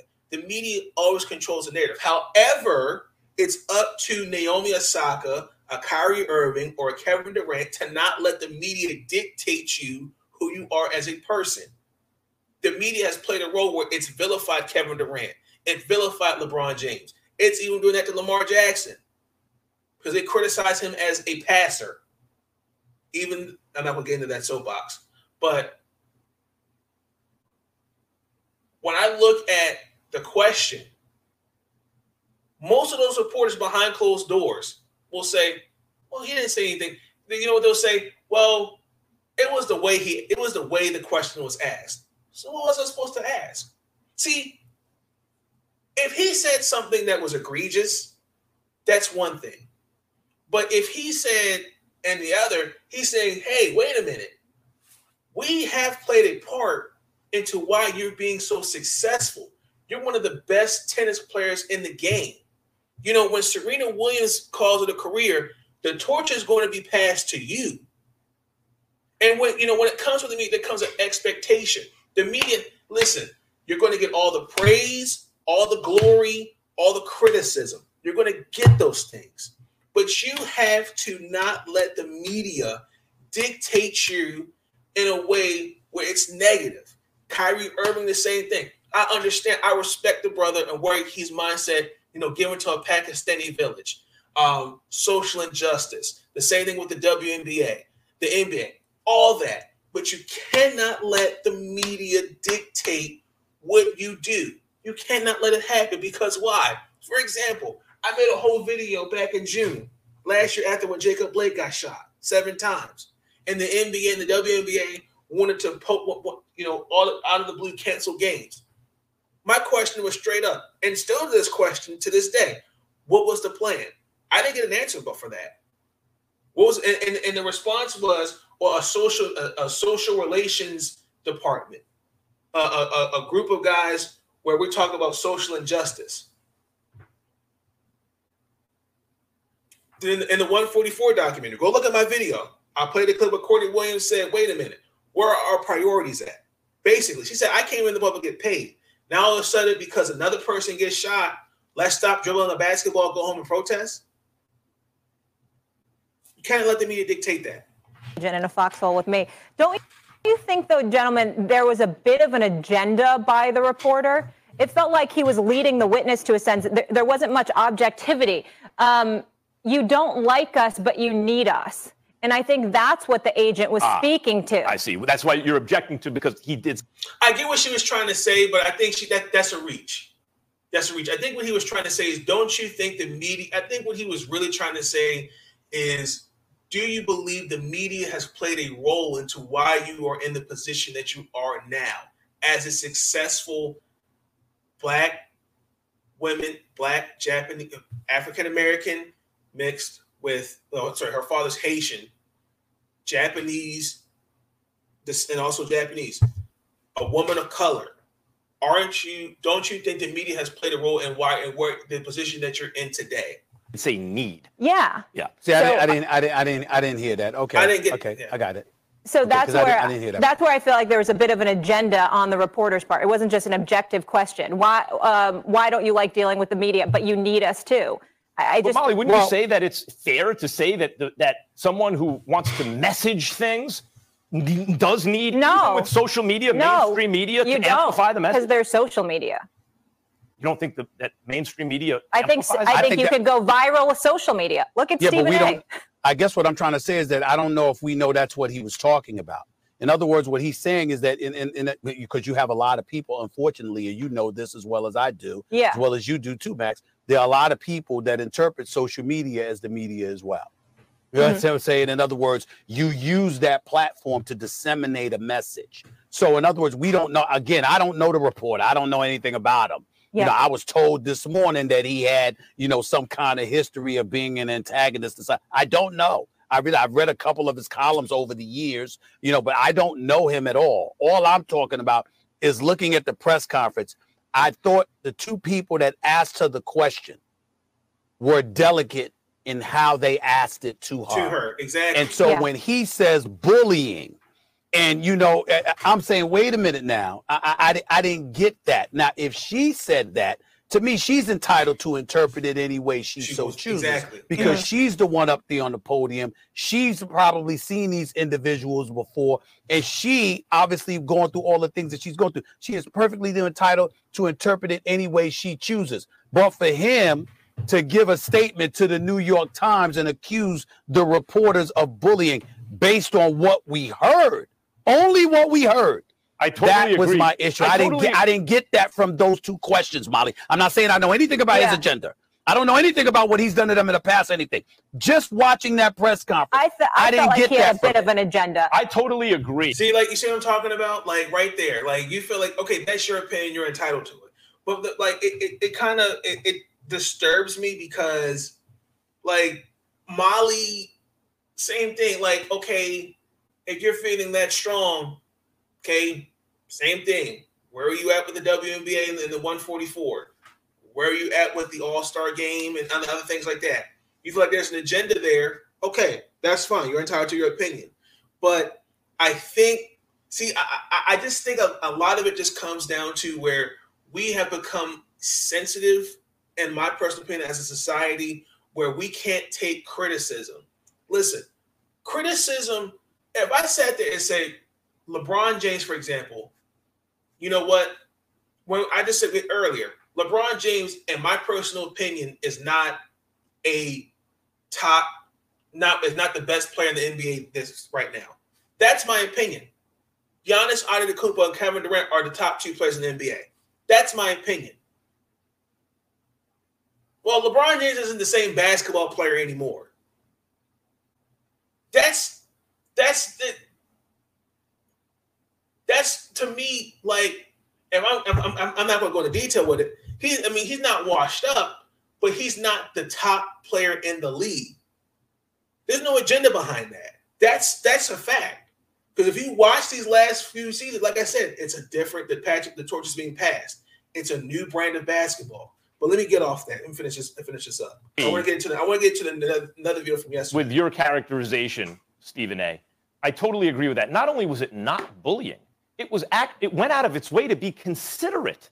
The question, the way it was phrased, even when the reporter asked, "I guess," he's trying to soften everything he says and trying to. And, and I think that's one of the reasons she wanted to engage with the question, Molly. In terms of the agenda, I do think. I mean, you you may argue that a reporter always has an agenda in a question they ask. Yeah. They're trying to get information, but I do. I agree with you if you want to say they, she doesn't need That's right. Mm-hmm. Because you can get a message out there without mainstream media, but mainstream media will amplify.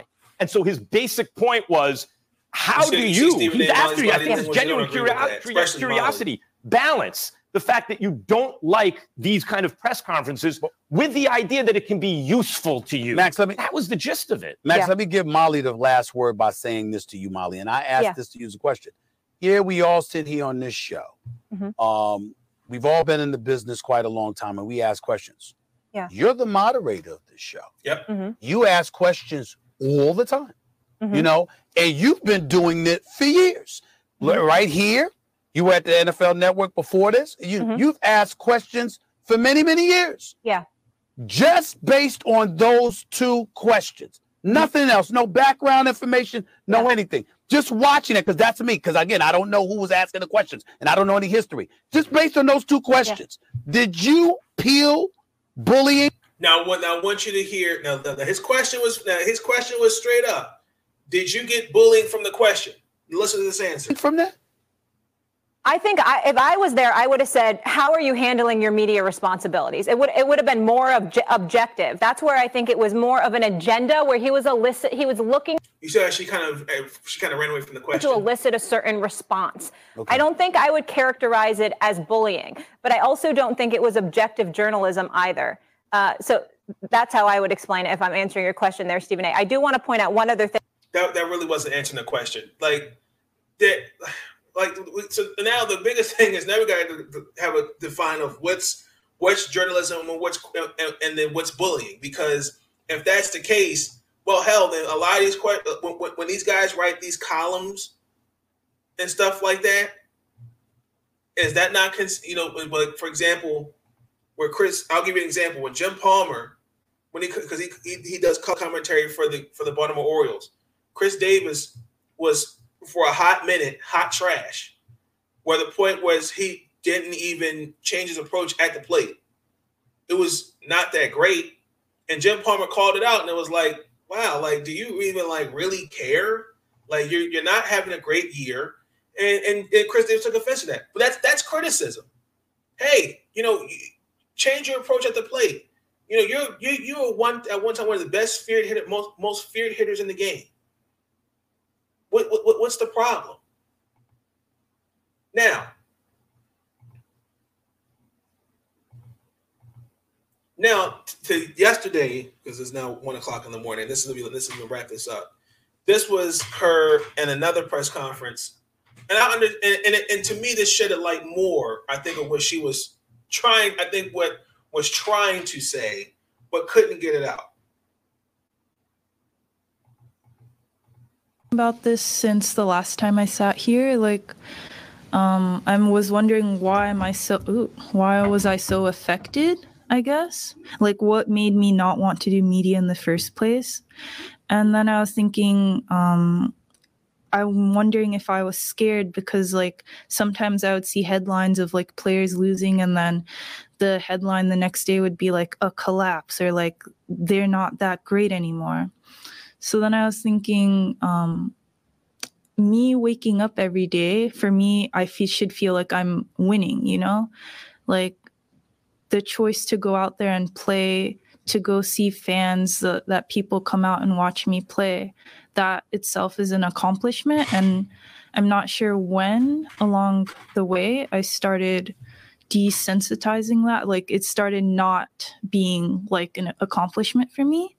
So I felt like I was very ungrateful on that fact. And then I don't know. Like I, I think definitely this whole COVID thing was really stressful with the bubbles and not seeing people and not having um like the interactions. But I, I think like I guess seeing the state of the world, like um how everything is in Haiti, how everything is um in Afghanistan right now is definitely really crazy. And for me to just be hitting a tennis ball in the United States right now and have people come and watch me play is, I don't know. Like, I would want to be myself in this situation rather than anyone else in the world. and and like and like right there, you know, it it it, it really it gave it really gave a gave me a different perspective of not only really just myself but life. Because she's she, she's going to be 23 and you know she's four years i mean she's a few, i'm a few years old a couple like three i'm three and a half years older than her. And you know it's so amazing to really see how she's able to be so thoughtful and empathetic of of of what of what goes around her. You can tell. I, I, I listen. I'm. She's one of those. She she pays attention to detail. You know, she's saying, well, you know, she said it, she goes in the headlines. Oh, collapse. They're not the same team anymore. That's what I think make put. I think that's why it makes her the way, in my personal opinion, the way she because she's afraid to see in the headlines, not afraid, but she takes that personal. If you know, she goes because I think she played um when she lost to Martica. I cannot pronounce it. was it was in the, it was during the to- Tokyo Olympics. Okay, people are going to go to town with that. Like for example, right when like when the Lakers lost to the Suns, I guarantee the headlines were, "Oh wow, you know, Lakers swept. Can this team go to the finals?" The media dictates the narrative. But if you look at the if you look at the facts, yes, LeBron wasn't LeBron wasn't healthy. AD couldn't stay healthy. Dennis Schroeder, who you know what wasn't you know was inconsistent. You know, um, Kyle Kuzma was inconsistent. Washington was in the same breath. Like the first month or half of the year, from what they were supposed to be on paper, were not the same team. But I think the biggest thing for me is you you can never let the media dictate your future. I mean, di- dictate you as a as a person. Whether it doesn't matter if you're an athlete or a, or a regular nine to five person, it doesn't matter. Because think about it, you know, she she, I think she has family. I think because her father is from is from Haiti. Think about how that's tra- kind of traumatizing for her. You know, she's thinking about that. You know, what's going on in Afghanistan. You know, just all across the world. We, we're dealing with this pandemic. That that that that that that, that can that, that can wear on a person because you know the, we, we have to subject to that every day on, on the media. We got to be subjected to that. But again, we can never let the media dictate us as a general public. Cannot let that happen. Because the biggest thing, in my personal opinion, particularly when it comes to these athletes, yes, athletes are going to get all the praise and all the glory. They're going to get criticized. You're going to have that. And, and unfortunately, that's just the way it works. When you're a star, you get again, it happens. But in this in this retrospect, I think for her, she takes that personal, and that's okay. But channel that energy. But I feel like that energy should be channeled to where you prove your critics wrong. Because listen, everyone's gonna have critics. I'm gonna have critics. Naomi Osaka's gonna have critics. Kyrie Irving has gonna have critics. Listen, I was critical of Kyrie, Kyrie, Kyrie Irving a few times because I'm saying, yo, man, where's your priorities at? You know, from talking to, oh, I never agreed to have Steve Nash as a head coach, and and and for the Brooklyn Nets, or we did we should let's not go down to the bubble. Let's create our own basketball league. But I see where his he look his heart's in the right place, and I respect it. It's just the way you present your message to the media. Because why? Because when you present your message the wrong way, the media goes to town with it. It's fact. Just look at I mean, just look, just look what you're seeing on the media right now. Don't take my word for it. Because the, the narrative, because the media loves to spin the narrative. And Naomi Osaka, for, for what it's worth, really gave thoughtful insight. Because again, like, can you really be mad at what she was trying to say? No. But I think for the, for those who think that reporter was bullying her, no. That's where you that that's where you and I can be diverse and think. We can we can we can agree to disagree. I disagree. I didn't see any bullying in that. I didn't. But I wanted to play that one clip because like Molly Molly Qerim can be very interesting. I mean, she's entitled to her opinion, her beliefs, but I think when she puts her two cents in, in my opinion, it, it it's not at the right time. It's kind of like, really, Molly? But with that being said, I've now talked your, your, your ears off for two hours and 21 minutes. Um, that's going to end the podcast. Uh, that's going to end episode 11. I'll have that uploaded uh, tomorrow. Episode 12 will go live Saturday. Um, so I'm going to cover the Washington football game, Baltimore game against the, the Panthers. To cover, break down the Mystics versus the Phoenix Mercury. Um, and there's going to be some other topics that I will cover in episode 12. So be tuned in for that. But with that being said, y'all have a good night. I'm out. Peace. Stay up, y'all. First of all, listen, uh, it's interesting about all these young guys today. They never call on us and say, hey, thanks for the kind word and telling me how great a player I am. But when they play like crap and we call them out, they, we don't know what we're talking about. Listen, I'm easy to find, but I get sick of these guys complaining. Uh, these you, young guys, they never call us and say, when a coach is wrong, I'm going to call him out. But when players are wrong, I'm going to call them out. But listen, I'm going to criticize guys that they deserve it. And listen, they can kiss my ass if they don't like it.